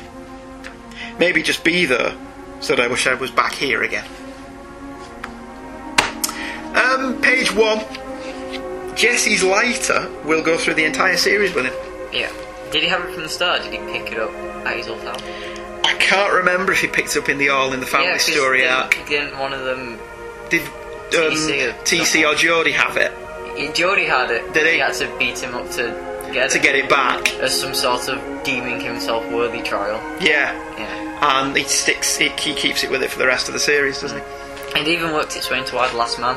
Yes, it With- did. Um, Yorick engraved the words into it because of a graphic novel he read in high school. Yeah. Yorick and 355 then have a discussion about swearing in comics whilst they swear in a comic. Yes, I remember that. He has. Um, I think we got away with it once, Yeah. but we won't say it again. He has that engraved upon his, his Zippo lighter in Why the Last Man. Uh, page three. Did you not think it a bit odd that Billy carried around a picture of um, him in the Vietnam War with his two buddies in his top? Oh, it's in his wallet. yeah. But It's, it's still not as strange as how space keeps showing up at all these places. Like there's an issue later on where he expands on Vietnam where they both meet at a wall a war rem- memorial. do they? Yeah. I've forgotten that one. He's in Washington and he's at the war memorial and, And Spaceman Spaceman's just there. shows up. Yeah. Excellent! I'd completely forgotten that. I need to reread. There's, Reach. there's two Vietnam issues. We should have done Tuttle One as well. Oh, I didn't think of that. Maybe next time. Um, John Rambo does this in First Blood. Yeah. He's got a picture in his wallet of his Vietnam buddy, so maybe it's maybe it was the norm. I don't know. Um, page four is essentially the, plas- the splash page to the issue. I think it's a wonderful shot of a Huey helicopter coming in low over the heads of the US troops. The faces of the troops are all in shadow. The sky's a lovely orange hue. It's simply gorgeous. I think that's really good. See, th- this this is where Fortunate Son kicks in. Uh, page five through seven. John Wayne, he did actually visit American troops in Nam on a tour starting in June of 1966, so that gives us an approximate date for this story. Um, I presume they didn't have the rights to John Wayne's likeness, given that you never actually see his face. But even though he is a central main character to the book, yes, he is. So they didn't have the rights to John Wayne, but Yes. they did have the rights for Bill Hicks. Um, they did actually get in touch with Bill Hicks's estate Right. to arrange that. Fair enough. and they gave him permission. So it's entirely possible John Wayne's estate either wanted too much money yeah. or they wouldn't give permission. But John Wayne is. Is he Jesse's kind of. It's his subconsciousness. his yeah. subconscious all the way through the series, isn't he? It's like John Wayne is acting as his dad and his best friend. Yeah. yeah, it's kind of like that what would Buffy do thing, isn't it? What would Yeah. John Wayne do? Yeah. John Wayne is, is Jesse's Buffy. But there's the best part where John Wayne just says, "I can't help you from now on. You got to make it on your own." And Jesse panics. Well, it's like Obi Wan ultimately has to leave Luke. Yeah. that's it's the the hero's journey, isn't it? Ultimately, the mentor figure has Mm. to get out of the way, Yeah. so the hero can do what It- he's got to do. comes from when he was put in the coffin and put underwater for Yes. weeks at a time. He just made John He Wayne starts his talking to imaginary John Wayne to friend, yeah. keep him going, because that's one of the great covers of the series, isn't it? John Wayne sat on the coffin underneath water. underneath the water. Yeah. Ah, yes. Uh, page nine. For the record, my favourite John Wayne movie is The Shootist. Yeah. Okay. The Searchers is very good as well. I love the bit about them, which is um, Space One's favourite film. They're not talking about favourites; they're talking about the first Yeah, yeah. John Wayne film they The, ever saw. the first film you saw, and um, it's like you went we went to watch that one, really. Yeah, the one where he plays um, the Conqueror, where he plays Genghis Khan, Yeah. has also been riffed in Farscape. The quote that they uh, say from the film. in- You're beautiful and you're rare. Uh, yeah, John I teared up at that. John Crichton uh, has said uh, when he's talking about John Wayne, says, not everyone can. Everyone makes a bum movie at some point. So, The Conqueror is obviously not viewed as a classic John Wayne movie for some reason. I don't. John I- Wayne plays Genghis Khan. I've never seen it, so it, it, it may be an undiscovered classic. I don't know. Uh, I, I like the description of Gonny, and I like that John and Billy look after him. Because he, let's be honest, he's got cannon fodder written all over him from his first appearance, hasn't he? Yeah. I like. The, I do like the description of him. Garney Goring was a crazy son of a bitch. Ain't no other way to describe him. He was stupid and clumsy and kind of a weakling, and he wouldn't have lasted a over there if it hadn't been for one thing. He could have made you laugh at your own mama's funeral. so me and your daddy, we liked him. We did our best to look after his dumb ass. I'll be bleeping that as well. yeah. Where was he? I like why they call him Gonny. And Gonny, because he's got gonorrhea. oh, dear me. Um, page 10, the attack on the camp is very brief and a fine example of what these guys live with as normal. And it's just one panel. so It's it just cuts one back to panel. The next yeah, day. and then the next day it's it's over with and done with, and they're cleaning up the camp. Um, Billy's description of Murphy on page eleven. Hmm. He actually says, "Ah, Murphy's okay," which seems a bit incongruous given what he and John ultimately do to him. yeah. He's not that okay, really, is he? Not really. To be honest with you, uh, the scene where Murphy chides John with Wayne's real name and Spaceman's face as he knows what's coming. The, I'm sorry, I'm sorry, Dave. I like you, Dave. I really do. But Dylan's artwork there is brilliant. Yeah. Where he's kind of doing that thing where he's got one eye closed and his facial expression is saying, "Oh, it's all going to kick off now." And I love that we don't actually see it. The It's just- next thing we see, he's laid out on the floor with his nose busted, and the hospital attendant is saying, "What happened to him?" And the entire everybody there says, "He slept." I like, I like they're all on uh, things. They're all on yeah. John's side, so he's obviously a notorious scumbag Yeah. that nobody's very fond of. Um, page 15. Murphy shows himself to be a right prick, ordering Gonny in to search the village when he, he can see he's not well. Yeah. So, I don't know. I, I, I- he is a bit of a bonehead. Do you think that Jesse looks exactly like John, so that Steve Dillon doesn't have to draw another face. Probably. You're giving Dave ammunition there. I am. That's very true. I don't, I don't, actually, Dave's criticisms are quite valid. When you see Dylan's artwork in another book, Yeah. Hmm. you do go, "Well, that looks a bit like Jesse Custer. Uh, that looks a bit like Cassidy. And so I can see his point. yeah. But I think in terms of just the, the Vietnam setting for this story, everything's perfect. The Hueys are perfect, the guns are perfect, the settings are perfect. I think it's great. Um, page 16, as usual, Ennis's descriptive dialogue of Billy worrying is wonderful. That was the worst 10 minutes of my life. 10 minutes expecting your foot to hit metal just before you fly 20 feet in the air. Or you trip a wire going into a hut and the last thing you hear is the pin coming out of the grenade. Or maybe there's a flash from the tree line and a crack and you fall down wondering why your legs quit on you. Just so evocative Yeah. that that that word balloon. And what's even better about it is it's just a panel of him drinking a beer. That it's not a narration over something else. It's really good. Preach is just awesome, isn't it? Yeah. It's just an awesome, awesome series. Um, page 17. Again, the best use of violence isn't seen. We see the Vietnamese grandmother pull the pin, and then next we see Billy and John covered in her and Goni's remains. It's brutal because we don't see it happen. Yeah.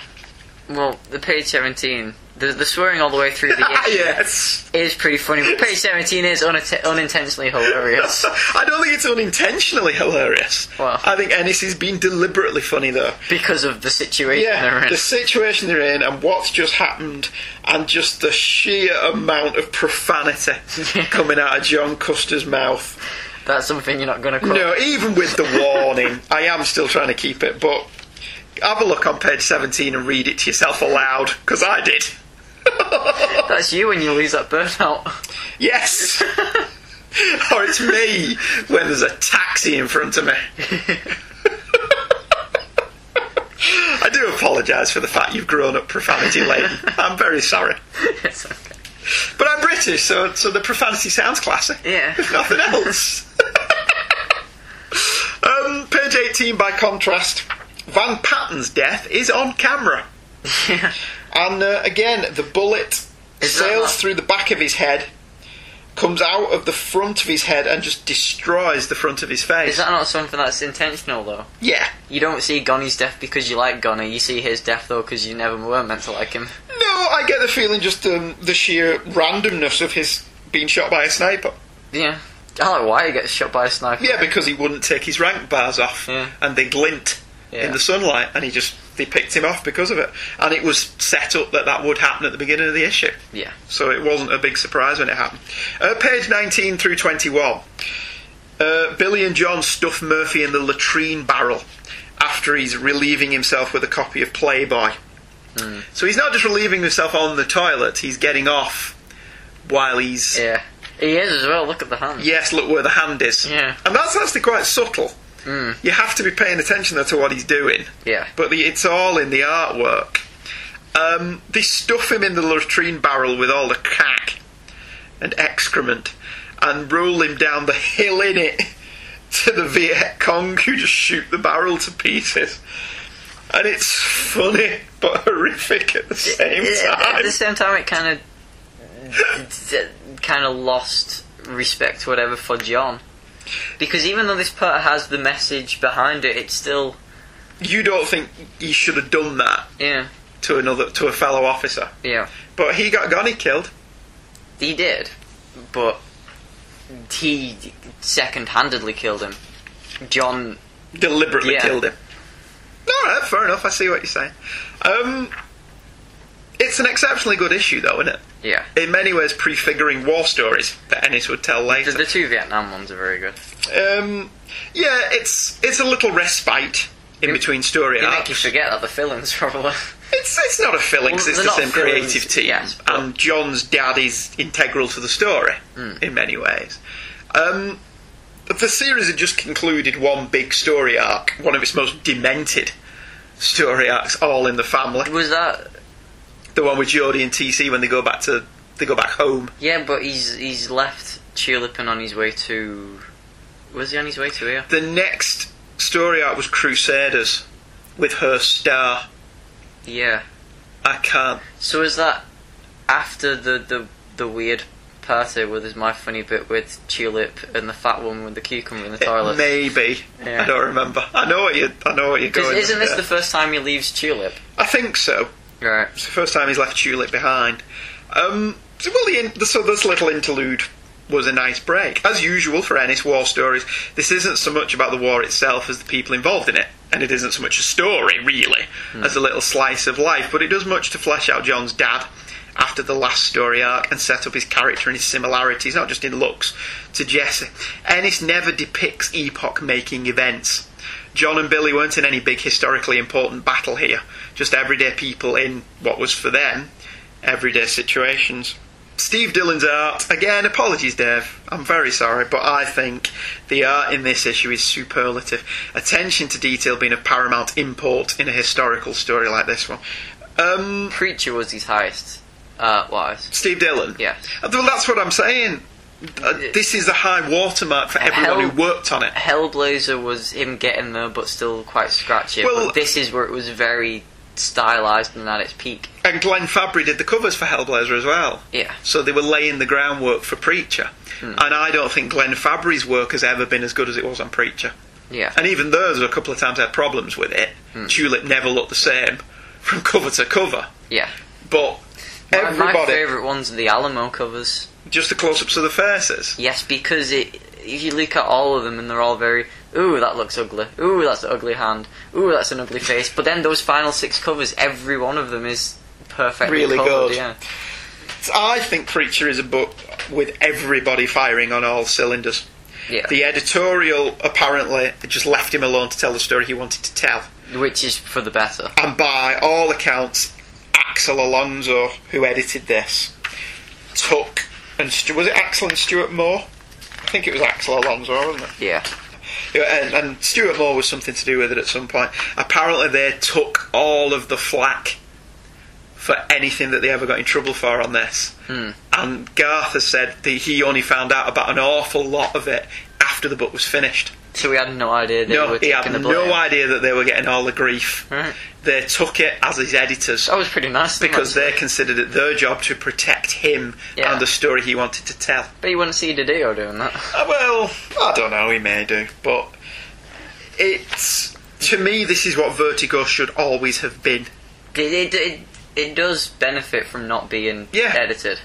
This he has said that interviewing comic writers on script writing is very good. Yeah. He does talk about there were a few things they didn't know they could get away with. Like there's a scene where I can't remember which issue it's in, but Jesse pees on a clan gathering where they're burning a cross. Yeah, And Axel said to him, I'm not censoring what you're doing here. I'm just but- advising. you. Yeah, but ultimately, when Jesse's finished peeing, he's peeing on the cross. right. It doesn't matter what his original goal was, he is now peeing on a religious icon. Hmm. And Garth was right, okay, how can we do it in such a way that it's not offensive? Was he peeing on it to set the fire up? Yes, he's peeing on Right. it to set the fire out and to annoy the clan. Right. if you remember. But Axel had pointed out that it could all it needed was one news station to take the final panel where Yeah. he's peeing on a crucifix Because everything out gets of, taken out of context context, yeah. and splatter it all over the news. Yeah. And he said, by and large, they were the only times they censored themselves, and they didn't censor it; they found a way around it. Yeah. Ultimately, I think Preacher's awesome. I can't say enough good things about Preacher. Hmm. Uh, if you've never read it, do yourself a favour and go out and buy it. It- it- Support that kind of comic It, book. it, it doesn't need them, but I think it's enhanced with reading the s- uh, tie-ins, the spin-offs. yes, I'm, I'm not Um, saying that none of it's irrelevant. Hellblazer as well. Saint of Killers, Yeah, I think Hellblazer is a good setup to Preacher. even though it's nothing to do with it, It is though, it isn't. all- Ennis has said it's nothing to do with it. but it really is. It's nothing to do with it. But it is. No, it isn't. The themes of it and No, it isn't. Because Preacher is creator owned. and Hell. And if he so says even though it is, but you if can't he say it says is. Hellblazer has anything to do with Preacher, Preacher, then DC own Preacher. yeah, but So it does have anything to do with Hellblazer. they are the same story. with two Thematically, di- It may be very Theoretically- similar. Right, okay. And the Creature, stuff with the angels may be identical, but Hellblazer has nothing to do with Preacher. So creature, which is an entity that's created by a demon and an angel making a baby, is nothing to do No. with Hellblazer, No. where an angel and a demon no, make a baby. no, it's completely different. right. Oh, okay. I, I, that, I think that's fair comment. He's protecting his own investment there. Even if they are the Yeah, same, if Preacher gets turned into a film, Garth and Steve Dillon will get money. Hmm. I presume DC Vertigo will get some money. Let's hope they just don't do a film though. See, on the one hand, Preacher would transplant perfectly as a TV show. You've But got as a 66 perfect issues there that you, you could film Preacher. You give those Issue by comics, issue. yeah, you give those comics to a director. You don't bother with a writer. You give those comics to a director, and you say, already got your script "Film written." that." Yeah. There's your storyboards. Go out and cast it, film it, and as an HBO show, I think it would work incredibly well. I don't want them to do a Walking Dead with Preacher, where they take the idea and tell different stories. Hmm. If you're going to do Preacher, I want the most faithful comic book adaptation that Ever. has ever been committed to celluloid. Yeah. If you don't take that comic and film it word for word, I will find you. it's that simple. You've already got your scripts and your storyboards. Yes, that's what I'm saying. You give that book to a director and you said, there you go, film that. Bye. Yeah. Here's a million dollars, 12 episodes a season, runs for five years, whatever. Make it so. You may have to do some restructuring because one issue of a comic probably isn't 45 minutes of television time. That and the whole Rue Junior bit. were- why? it's- Well, because I think that's a very definite sign of the times with it being So if you take uh, if you take Root Junior, Hmm. Root Junior, out of it, Maybe not out of it, but you have to rewrite the bit later on where he starts his band. Because, why? Because grunge bands aren't in anymore. well, I think that's a sign of the times. Because truthfully, they're not. No, no, they're not. Well, see, I don't know how you'd update that. I mean, you could remove him. there is the great issue though, where he sees everything as Hmm. a root junior, Yes. and it seems like the last page is the Earth. Or you could just set it in 1995. Yeah, What's wrong with that? Just don't update it at all. No, you, you set it when it was set Mm. and leave it alone. That's what I'd do. Yeah, Because by and large, for the most part, it's out in the sticks, isn't it? yeah. So it doesn't matter when it's set. Hmm. Small town America is small town America. But then there's Paris and So, other Par- places to go. you can still go to Paris now and it probably doesn't look that much different from 1996. suppose not. maybe. I don't know.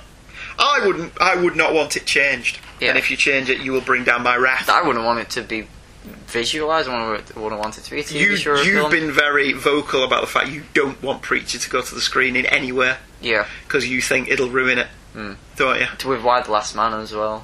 I don't. Yeah, like you're not made up with the idea of Zachary Levi's it. wife No, as I Yorick. like I like Zachary Levi's York. It's that Sheila Booth Balf Poof. But I thought Zachary Levi wanted to be Yorick. He did. wh- Which But they you want can see Shia from Jor- LaBeouf. Yeah, who I said, which really annoys me. He didn't want to do it because he sees that the character is very similar to his character in Transformers. Now, Shia, if you've actually read Why the Last Man, you would say that you are wrong. Yeah. Do you think Shia LaBeouf's red line why the last man? Probably not. But I think Zachary Levi would be good if they did it. I just don't want them to do it. What for the same reason I don't want them to do Preacher. Yeah. that I mean, see, on the one hand, I'd like Garth and Steve Dillon to make a lot of money from it because they would deserve it. But on the other, if it isn't filmed word for word, I will hunt you down and find you. But then, then you, you have the same problem as every other comic book thing. Hipsters. oh, why? Why do you have to bring them up? uh, Because I have to put up with them in school every day and I want to punch them so hard. yes, I suppose so. I mean, again, some of Dave's criticism is valid. Gonny does look a bit like Spacker Dave, doesn't he? So I get what Dave's saying. It's just i- in its own self contained In series. Preacher, yeah. Dylan is perfect. And if I never see him draw anything else again, Mm-hmm. You and don't I've have never to. seen him draw anything before, I don't have Preacher, the 66 issue of Preacher, the 4 issue Saint to Killers miniseries. He didn't do that, Carlos Escazura did. Yes, he did. But Hmm. I'm saying, as an entity, the, the whole of Preacher is a thing of beauty. It is the. It's a damn near perfect. Put in art galleries. Yes, it's a damn near perfect example of what a comic can be, Yeah, and it's just a damn near perfect story. Doesn't matter what the medium. yeah. Preacher is marvelous. What do you think of Preacher, Ange? I loved it. There you go. Okay. What more needs to be said? Yeah. I think that closes the book on the preacher conversation. Um, we've not really touched upon the adverts this month, really, uh, other than saying preacher. They really were hyping up House of Secrets, weren't they? Yeah. Was that the next big thing? Probably. What happened to it? Uh, it got 21 issues. And then fizzled out. Never really got reprinted, but they're doing an omnibus this month, next month, the month after. Is it 21 issues really an omnibus? I don't know. When you consider your Invisibles omnibus is how many issues? A lot. Couldn't you? Could, if you, did we talk about how Fantastic Four omnibus Well, could kill a vagrant? If I'm stood upstairs in my bookshelf Yeah. and I accidentally drop it off my bed, it will go through the floor. I was going to say, and land if in the you, living if you room. dropped that Invisibles omnibus from a helicopter above um, a Vietnamese, it will set aflame. it would it would crush the entire village. Smart bomb. You've just weaponised the Grant Morrison comic. Oh dear God! And he's probably not for that, is he? No. Anyway, People eat his books, so. oh yeah, I read that interview. Yeah. The guy who hated what was it It was how Grant Morrison wrote about the Siegel Schuster Superman. in Super Gods? Yeah. which we haven't read. Because Grant Morrison wrote it how it was. They sold Superman uh, for a small sum of money And when it some- took yeah. off. And someone hated him saying that DC were paying him and he's just a he's company a corporate lackey, and uh, just a company apologist and and so he ate the book. he cooked it and ate it. And, and, and to be fair, Morrison was like fair play. fair play to the I man. like his comment about his poo. Yes. I can't remember what artist it was. Yeah, but- it must have looked like a, a Gauguin yeah. by the time it. No, Gauguin painted nudes, didn't he? Yeah. Uh, who's the guy who does abstract weirdness? Damn mate, it, it wasn't. Matisse, thank you. Yeah. It must have looked like a Matisse. anyway, our final issue tonight. A pick that, by and large, represents the single most requested comic we get asked to cover Yeah. doesn't it? Hitman. Hopefully, there's a large chunk of the audience who just went hoorah because we're covering another issue of And Hitman. another chunk going, what? What's Hitman? Yeah. No, everyone. Is, knows isn't, what- that a, isn't that a game, yeah? And a film with Marky Mark in, doesn't it? Yeah, but it's awful and based on the game. Is it? Oh, I've I never think seen. so, it. So, like that Max Payne film that he did, yeah. because that's Marky Mark as well, isn't Oh, horrible. it? Is it? I've never seen the I, Max Payne I've, movie. I've recently played the game again, and it just makes the film so much. Where did you see the worse. film? Uh, Liz has it. All right, because it has been on So- TV a lot. I, I brought the game around her house and we played. It's like, oh, this is really good. And Max then Payne's great. her brother found out and gave us the film, and I felt like punching the TV. Does the presence of Mila Kunis not make it more better? no? I love more better. grammar. To speak grammar makes us good. Yes. Because the the, the the the game is very dark and it's all surreal at times as well because of the the the, the, And the bullet time hallucinogenic- stuff. It's the hallucinogenic drug, Yeah. which makes the game very creepy and disturbing at times. Yeah. I loved Max. the nightmare bits with his dead baby. But Yeah, then you're the- looking at the film and they very much literalize the fight with angels and demons to the point where there are angels and demons in it. Right. You're not selling it to me. So if you want to see Marky Mark and Mila Kunis, watch Ted instead, is what we're saying. Yeah. Anyway, Hitman.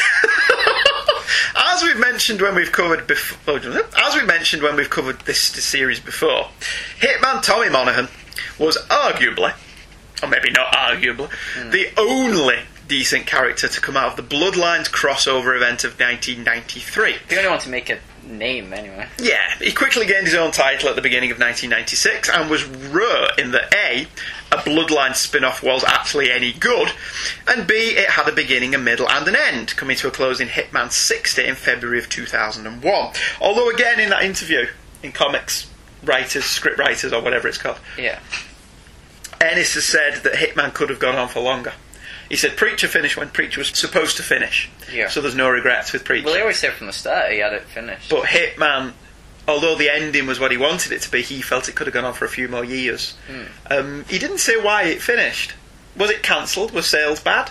Oh. Because by and large, this seems to be an extremely fondly remembered series. yeah, I don't think it's as good as Hit Preacher to be honest. I think it's much more sillier and when he started to go downhill as a writer. It's still very good, but Preacher's very rich, whereas this is very. One note. I, I did find myself sighing a lot more in Hitman, even Did though I you? enjoyed it a lot. Yeah. Eh, okay, fair enough. Along the way, there was one annual, a wonderful little Western pastiche called A Coffin Full of Dollars, which we almost covered. Well, yeah, I'm up to the Superman annuals of them, Right. but The- so I was thinking of reading all the ones we had because I did like the Hitman one. The Hitman one was brilliant. Carlos Esquire did the art for that, didn't he? yeah, I read that as another issue of Preacher, really, just with Just mismatched with characters. Tommy Monaghan in it. Yeah, Yeah. Um, they did a compulsory crossover with Lobo yeah, because that was compulsory in the 90s, wasn't which it? was pretty hilarious. Have Where we he got gouged- it? Yeah, he gouges his eyes out. We have got it, haven't It we? was just an issue of Hitman, No, it was Hitman Lobo was a one-shot special. was it? Yeah. Because didn't he like Lobo comes in, so Hitman pokes his eyes out, runs around And the he block. treats Lobo with the same respect that he treats all super types. Yeah, That's what I didn't mind with Lobo it was pretty funny. because he was crap. Um, whoa, whoa, whoa. Oh yes, there was a one million tie-in as well, which was good. which was quite good. In 2007, Ennis brought the character back for an untold tale of Monaghan teaming up with the Justice League. The issue I picked tonight, He was also in jail. eh? very briefly though, and it wasn't written by Garth Ennis, was it? It was Grant Morrison. Doesn't he just show up, eye up Wonder Woman, and leave? Yeah, which was why, um, even though I didn't read, I've read the JLA stuff after I read all of Hitman. So I Right. read the JLA Hitman after it. I got to the point where I was rereading JLA again and said, wait a minute. So he did what Garth Ennis did in JLA Hitman, but before Garth Ennis did it to his own character.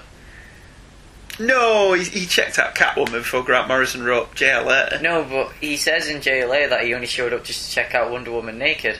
Fair enough. And then in, in Hitman Justice League, he says he only came in there to check out Wonder Woman naked. Fair enough. Yeah. Maybe he wanted to see it twice. Maybe it was worth it. Maybe it was so good yeah. he wanted another eyeful. Yeah. Because he very rarely used his superpowers. Tommy Monaghan, didn't he? Wasn't it because he was ashamed of them or something? No, it's more a case of your Garth didn't care. It's you. uh, anyway, the issue I picked tonight is one I feel showcases Ennis's ability to subvert the system from within. Ennis has long talked about how books in the mainstream continuity will frequently ha- be hampered by crossovers or editorially mandated character appearances. And to be fair, it's a bit silly of Ennis to set his stories in Gotham City and not expect to be asked to script in an appearance by Batman or somebody else. The but it's first issue was about Joker and the Batman. yeah, it's it's my opinion that if a writer is in the middle of a story arc, then they should be given the choice Yeah. as if they of if they want to take part in That's some big crossover and just Another thing ignore that it. put me off with this. What? Hmm. Because you just give me Preacher. I was like, ah, that's very good. You said, hey, you should read Hitman. Read Hitman What was it next. about? Well, it's it's about a Hitman, but in Gotham City. Oh. Oh, I'll give it a try, but I say I love Hitman. I think Hitman's good. You're right; it has a lighter tone than Preacher, but it And still it's- is pretty gruesome, and people die a lot. yes. But I still think because even with that, it's still silly. Yeah, But there are silly moments, yes, but life has silly moments. it does. But if Garth Ennis were to write Life, then it would have a lot more silly moments. Probably, yeah. Um, for this one, Ennis took the ignore it completely approach. Issue number eight was part of the Final Night crossover, and despite the Final Night logo being prominently featured on the cover, Ennis gives the crossover a cursory mention within and then ignores it completely. It came out on September 25th, 1996, with a cover date of late November of the same year. The cover by John McCrea shows our man, Tommy Monaghan, pointing his gun in the cold, snowy night, but before him, is a ghostly image of a young boy in the same pose. The boy will turn out to be Tommy himself. It's a fine cover that does what it sets out to do, i.e., provide the cover to the comic. The Night the Lights Went Out was written by Garth Ennis, with art by John McCrea. Letters were by Willie Schubert, colours by Carla Feeney, whilst Dan Raspler and Peter Tomasi were the assistant and editor. Isn't Peter Tomasi now the writer of Batman and Robin? Yep. And Green Lantern Corps. Right, okay. Apparently they're very good. Mm. Okay, fair enough. Uh, Final Night, just as a little bit of backstory, was yet another of those interminable crossovers that proliferated comics in the 90s, and unfortunately carry on to this day. To be fair, Final Night wasn't a bad one. Concerning the extinguishing of the sun and the DC superheroes' attempts to reignite it, it is notable for being the death of Parallax, who at that point was Green Lantern Hal Jordan. I don't think we've ever mentioned that before, have Probably we? not. No, no, I don't think we've, we've touched upon that.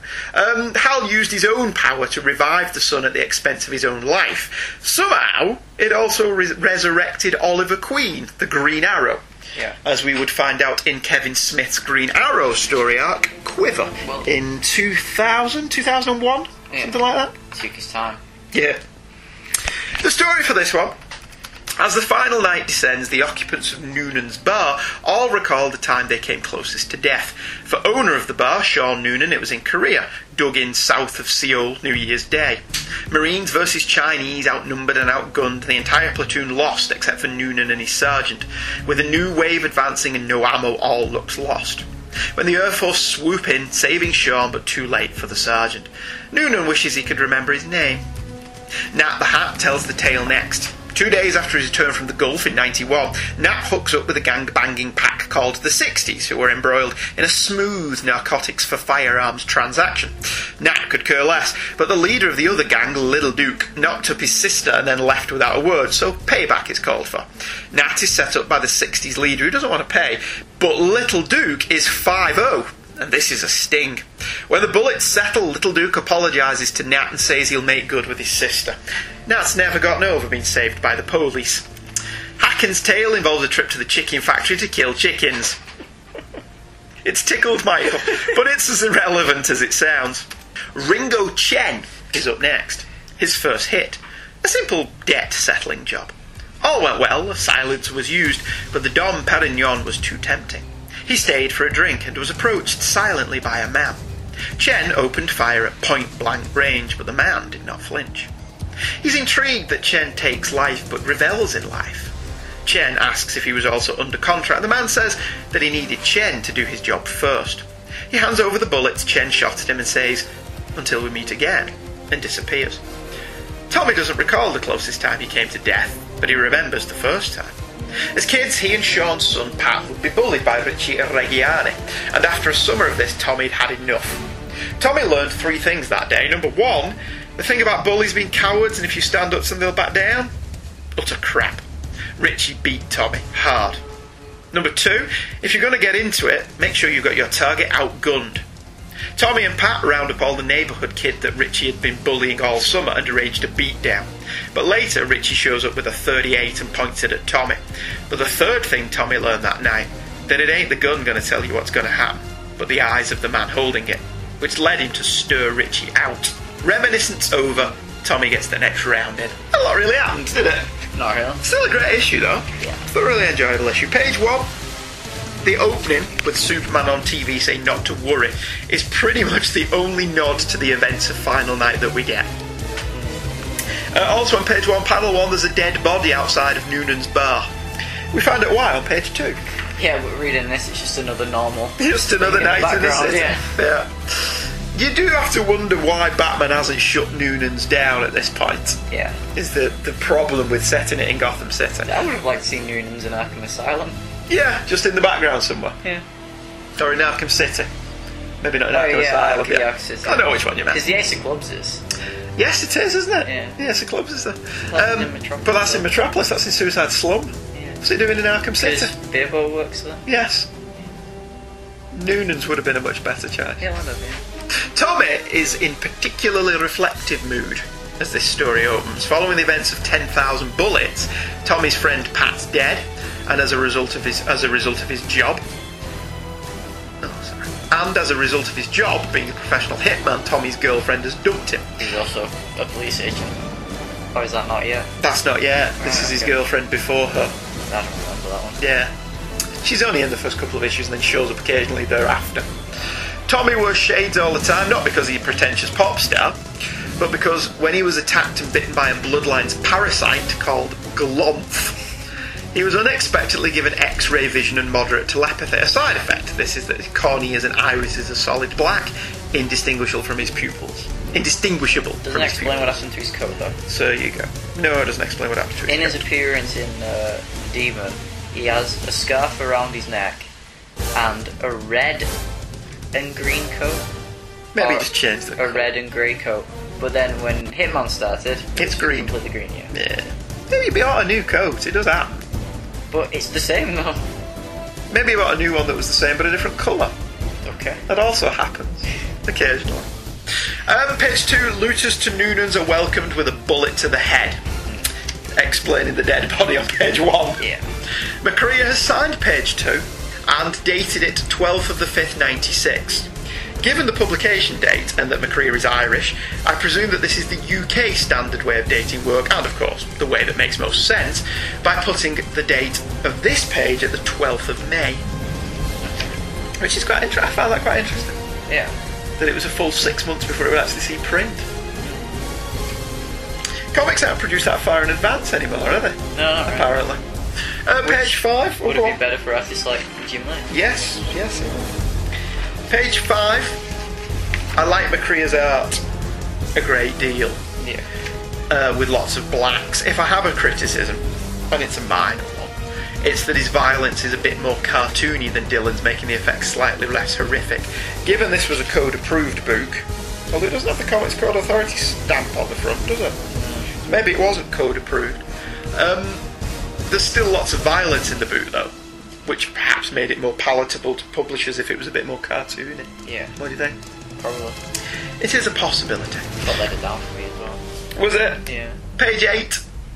Oh, page 6, we get a repeated panel, Yeah, I which, zoomed in. which isn't quite as, as irritating as it would be at a later it's time. still noticeable because of the thicker line. Yes, it's no, it stuck straight out at me. Yeah. Sore thumb. And it's one of those things, it's one panel. Did Yeah. he really save that much term by not drawing that panel? One can't imagine that he did. I do like the ending for that story. What, that he doesn't even remember the sergeant's name? Well, not even that, but how him and the surgeon make the last stand, but he turns around and the surgeon's dead. Yeah, so there's only him left. Yeah. It was a good little story, that one. Nice little. This was like a kind of Twilight Zone issue. Lots of little different stories of them all sat around telling campfire tales, essentially. Uh, page eight. We're into Nat the Hat's story at this point. The scene where Nat is told that the briefcase that should have the money in it contains a note saying that Little Duke knocked up Nat's sister, so he's here for vengeance is exceptionally well laid out in both art and writing.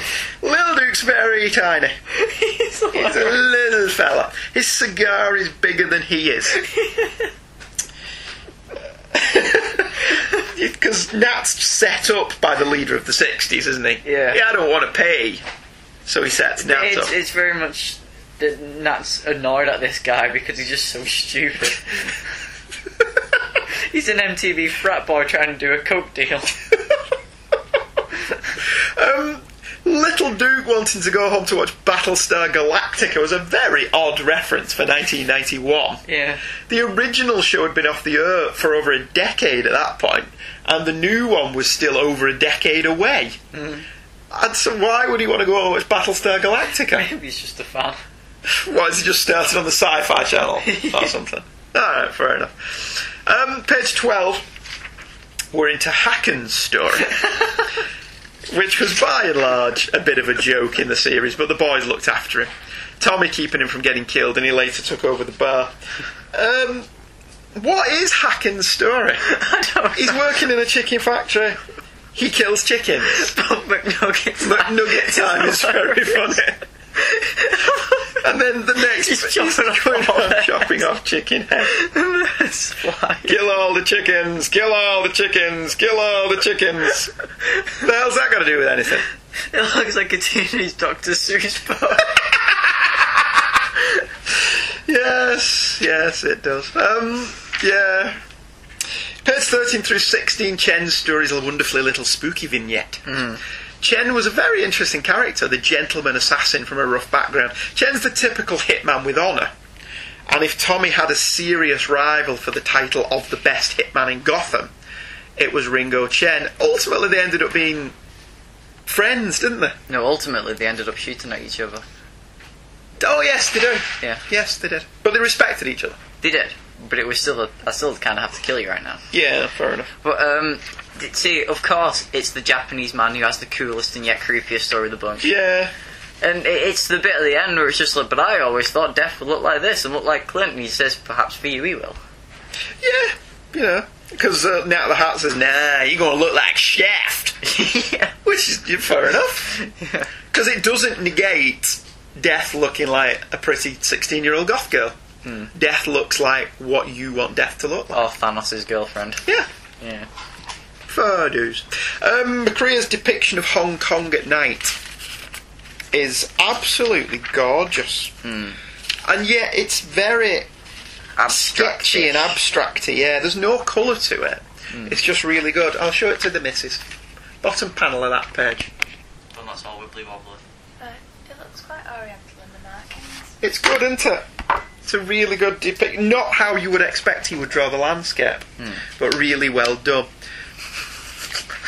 Are you still laughing at the chicken beheaded? just something family. Uh, Tommy's story rounds out the issue. And I thought it was the least affecting of the lot of them, to be honest with you. And Nats is funny. Yeah. But Hackens is funny. Ringo's is scurry. Yeah. Uh, Sean's is poignant. yeah. Poignant. Po poignant. So you say it for me. Poignant. Thank you very much. Um, Tommy's is oddly just there, isn't it? Not what it was supposed to be. Yeah, it's it's adequate. An adequate Ennis is better than most other writers out there, and this issue is a wonderful way of subverting expectations. I can imagine that there are some people who pick this issue up figuring they'd get a standard slugfest, but Ennis just ignores Final Night and gives us this little, little, little, little, and gives us this lovely little mates gather in a pub and shoot the breeze story that is something we can all relate to and have all done. We've all gone to the pub and shot the crap for an evening. Uh, again, this was a break between story arcs, but it's still a solid little issue. What did you think? But I enjoyed it. It's good, isn't it? Yeah. There's a part of it that thinks we should have done the annual, though. Yeah. Because God, that annual's demented. Yeah. um, good ads in this issue. Sliders gets an ad on the last page, which I vaguely remember being quite good for its first season, and then tailing off quite rapidly. Um, there's an ad for the Legion Archives and Sovereign Seven, Batman: Death of the Innocents, and Gordon's Law. The best is an advert for Green Lantern 81, which is a lovely piece of artwork. With the occupants of the DC Universe mourning the loss of Hal Jordan. I wouldn't get too upset, he'll be back. Uh, and there's an advert for Heat, which is a great film. You ever watched Heat? No. Very, very good movie. That one, though, Green Lantern 81. Yeah. The Death of Hal Jordan. Uh, the Watch This Space page hypes the DC versus Marvel series, Chris Claremont long delayed Whom Gods Destroy miniseries. Saddest of all, Scott Peterson's obituary for Mike Parabek, who died due to complications from diabetes on July 3rd, 1996. For my money, Parabek was one of the most underrated artists in comics, and his run on Batman Adventures was one of the best runs of any Batman comic ever, and deserves at the very least a showcase reprint. Get on with it, DC. DC Sorely. reprints are not very good at the moment. No. Still sorely missed, Mr. Parabek. And that about wraps it up for my little wander down Ennis Avenue. Yep. Next time on an all new episode of Hey Kids Comics, it's Michael's turn at bat. Yes, it is. Again. And as has been customary, we're not telling you what he's doing because he's not told me yet. I've not decided yet. You best be hurrying up. I want to do notes. I'll hurry up. I've started notes for next next week Right. Yeah. because you know what's after what you're doing next week. Yeah. The longbow yeah. hunters. So uh, you planning that long bow? It's term? gone gone to very good. Yeah. I see what you did there. It's going to take some. It's three prestige format books, Hmm. so it's going to take some doing. So I'm I'm getting ahead of the game. fair enough. Okay, okay. Thank you very much, lovelies. Thank you for listening. Thank you for downloading. Thank you for emailing. Thank you for Facebooking. We appreciate all your comments and your patronage. Uh, as I've been saying with all of them, if you have favourite Ennises, get in touch and let me know. If you've read Battlefields particularly, let me know if it's any good. Yeah. Because I have put it on my Christmas list. Because if it's half as good as War Stories, Yeah. I'll probably enjoy it immensely. And if you haven't read Preacher, get ye to a comic emporium and buy them. Encourage good comics. Uh, I, I'd discourage against buying the big hardbacks Why? because the, the, the printing in them's not very good. Is it not? No. See, I've got all the issues, so I've never bought the trades. So or I was, I was, I hardbacks. was looking at the hardbacks, and the, yeah, yeah, the nice little collections, and they look good. But the printing inside them, and the paper is very, it's not very good. Is it not? No. Okay, fair enough. That's a shame. You think the hardbacks would be the best presentation there would be? Yeah. Okay, alright. Right, thank you very much for listening in. Feel free to drop us a line, and we'll be back next week for the sixth and final part of Spotlight on. Yep. Night night. Goodbye. Night night. Well, it's night night for us. Yeah. I'll just say goodbye. Yes. Goodbye.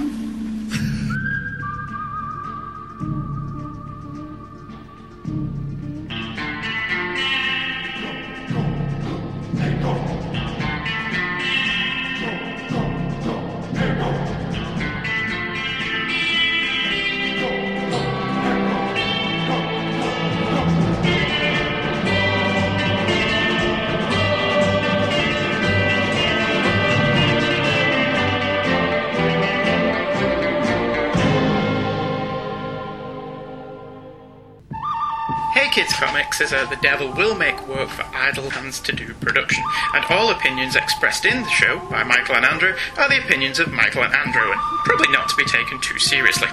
Old episodes of the show can now be found on the Two True Freaks Internet Radio Network at www.twotruefreaks.libsen.com. That's T W O T R U E F R E A K S dot Libsyn, L I B S Y N dot com. So if you're one of those people who've been wanting to know where all our old shows are, that's where you'll find them. All music and sound clips used in the show are copyright their respective copyright holders, and no infringement is intended. Michael and Andrew make no money from this, much to their chagrin. New episodes drop every Thursday, currently at aplayland.podomatic.com, but you can also listen through our Facebook page, which you can friend us on by using Hey Kids as the first name and Comics as the surname. You can also listen on our website, where you can also view the covers of the comics that we've covered this week. That's www.heykidscomics.webspace.virginmedia.com. If you have an opinion, our opinions, you can email us on heykidscomics at virginmedia.com. We also have a forum, www.forumforgeeks, all one word, dot com, where you can drop by and say hello if you're allergic to email. We hope you enjoyed this episode of Hey Kids Comics.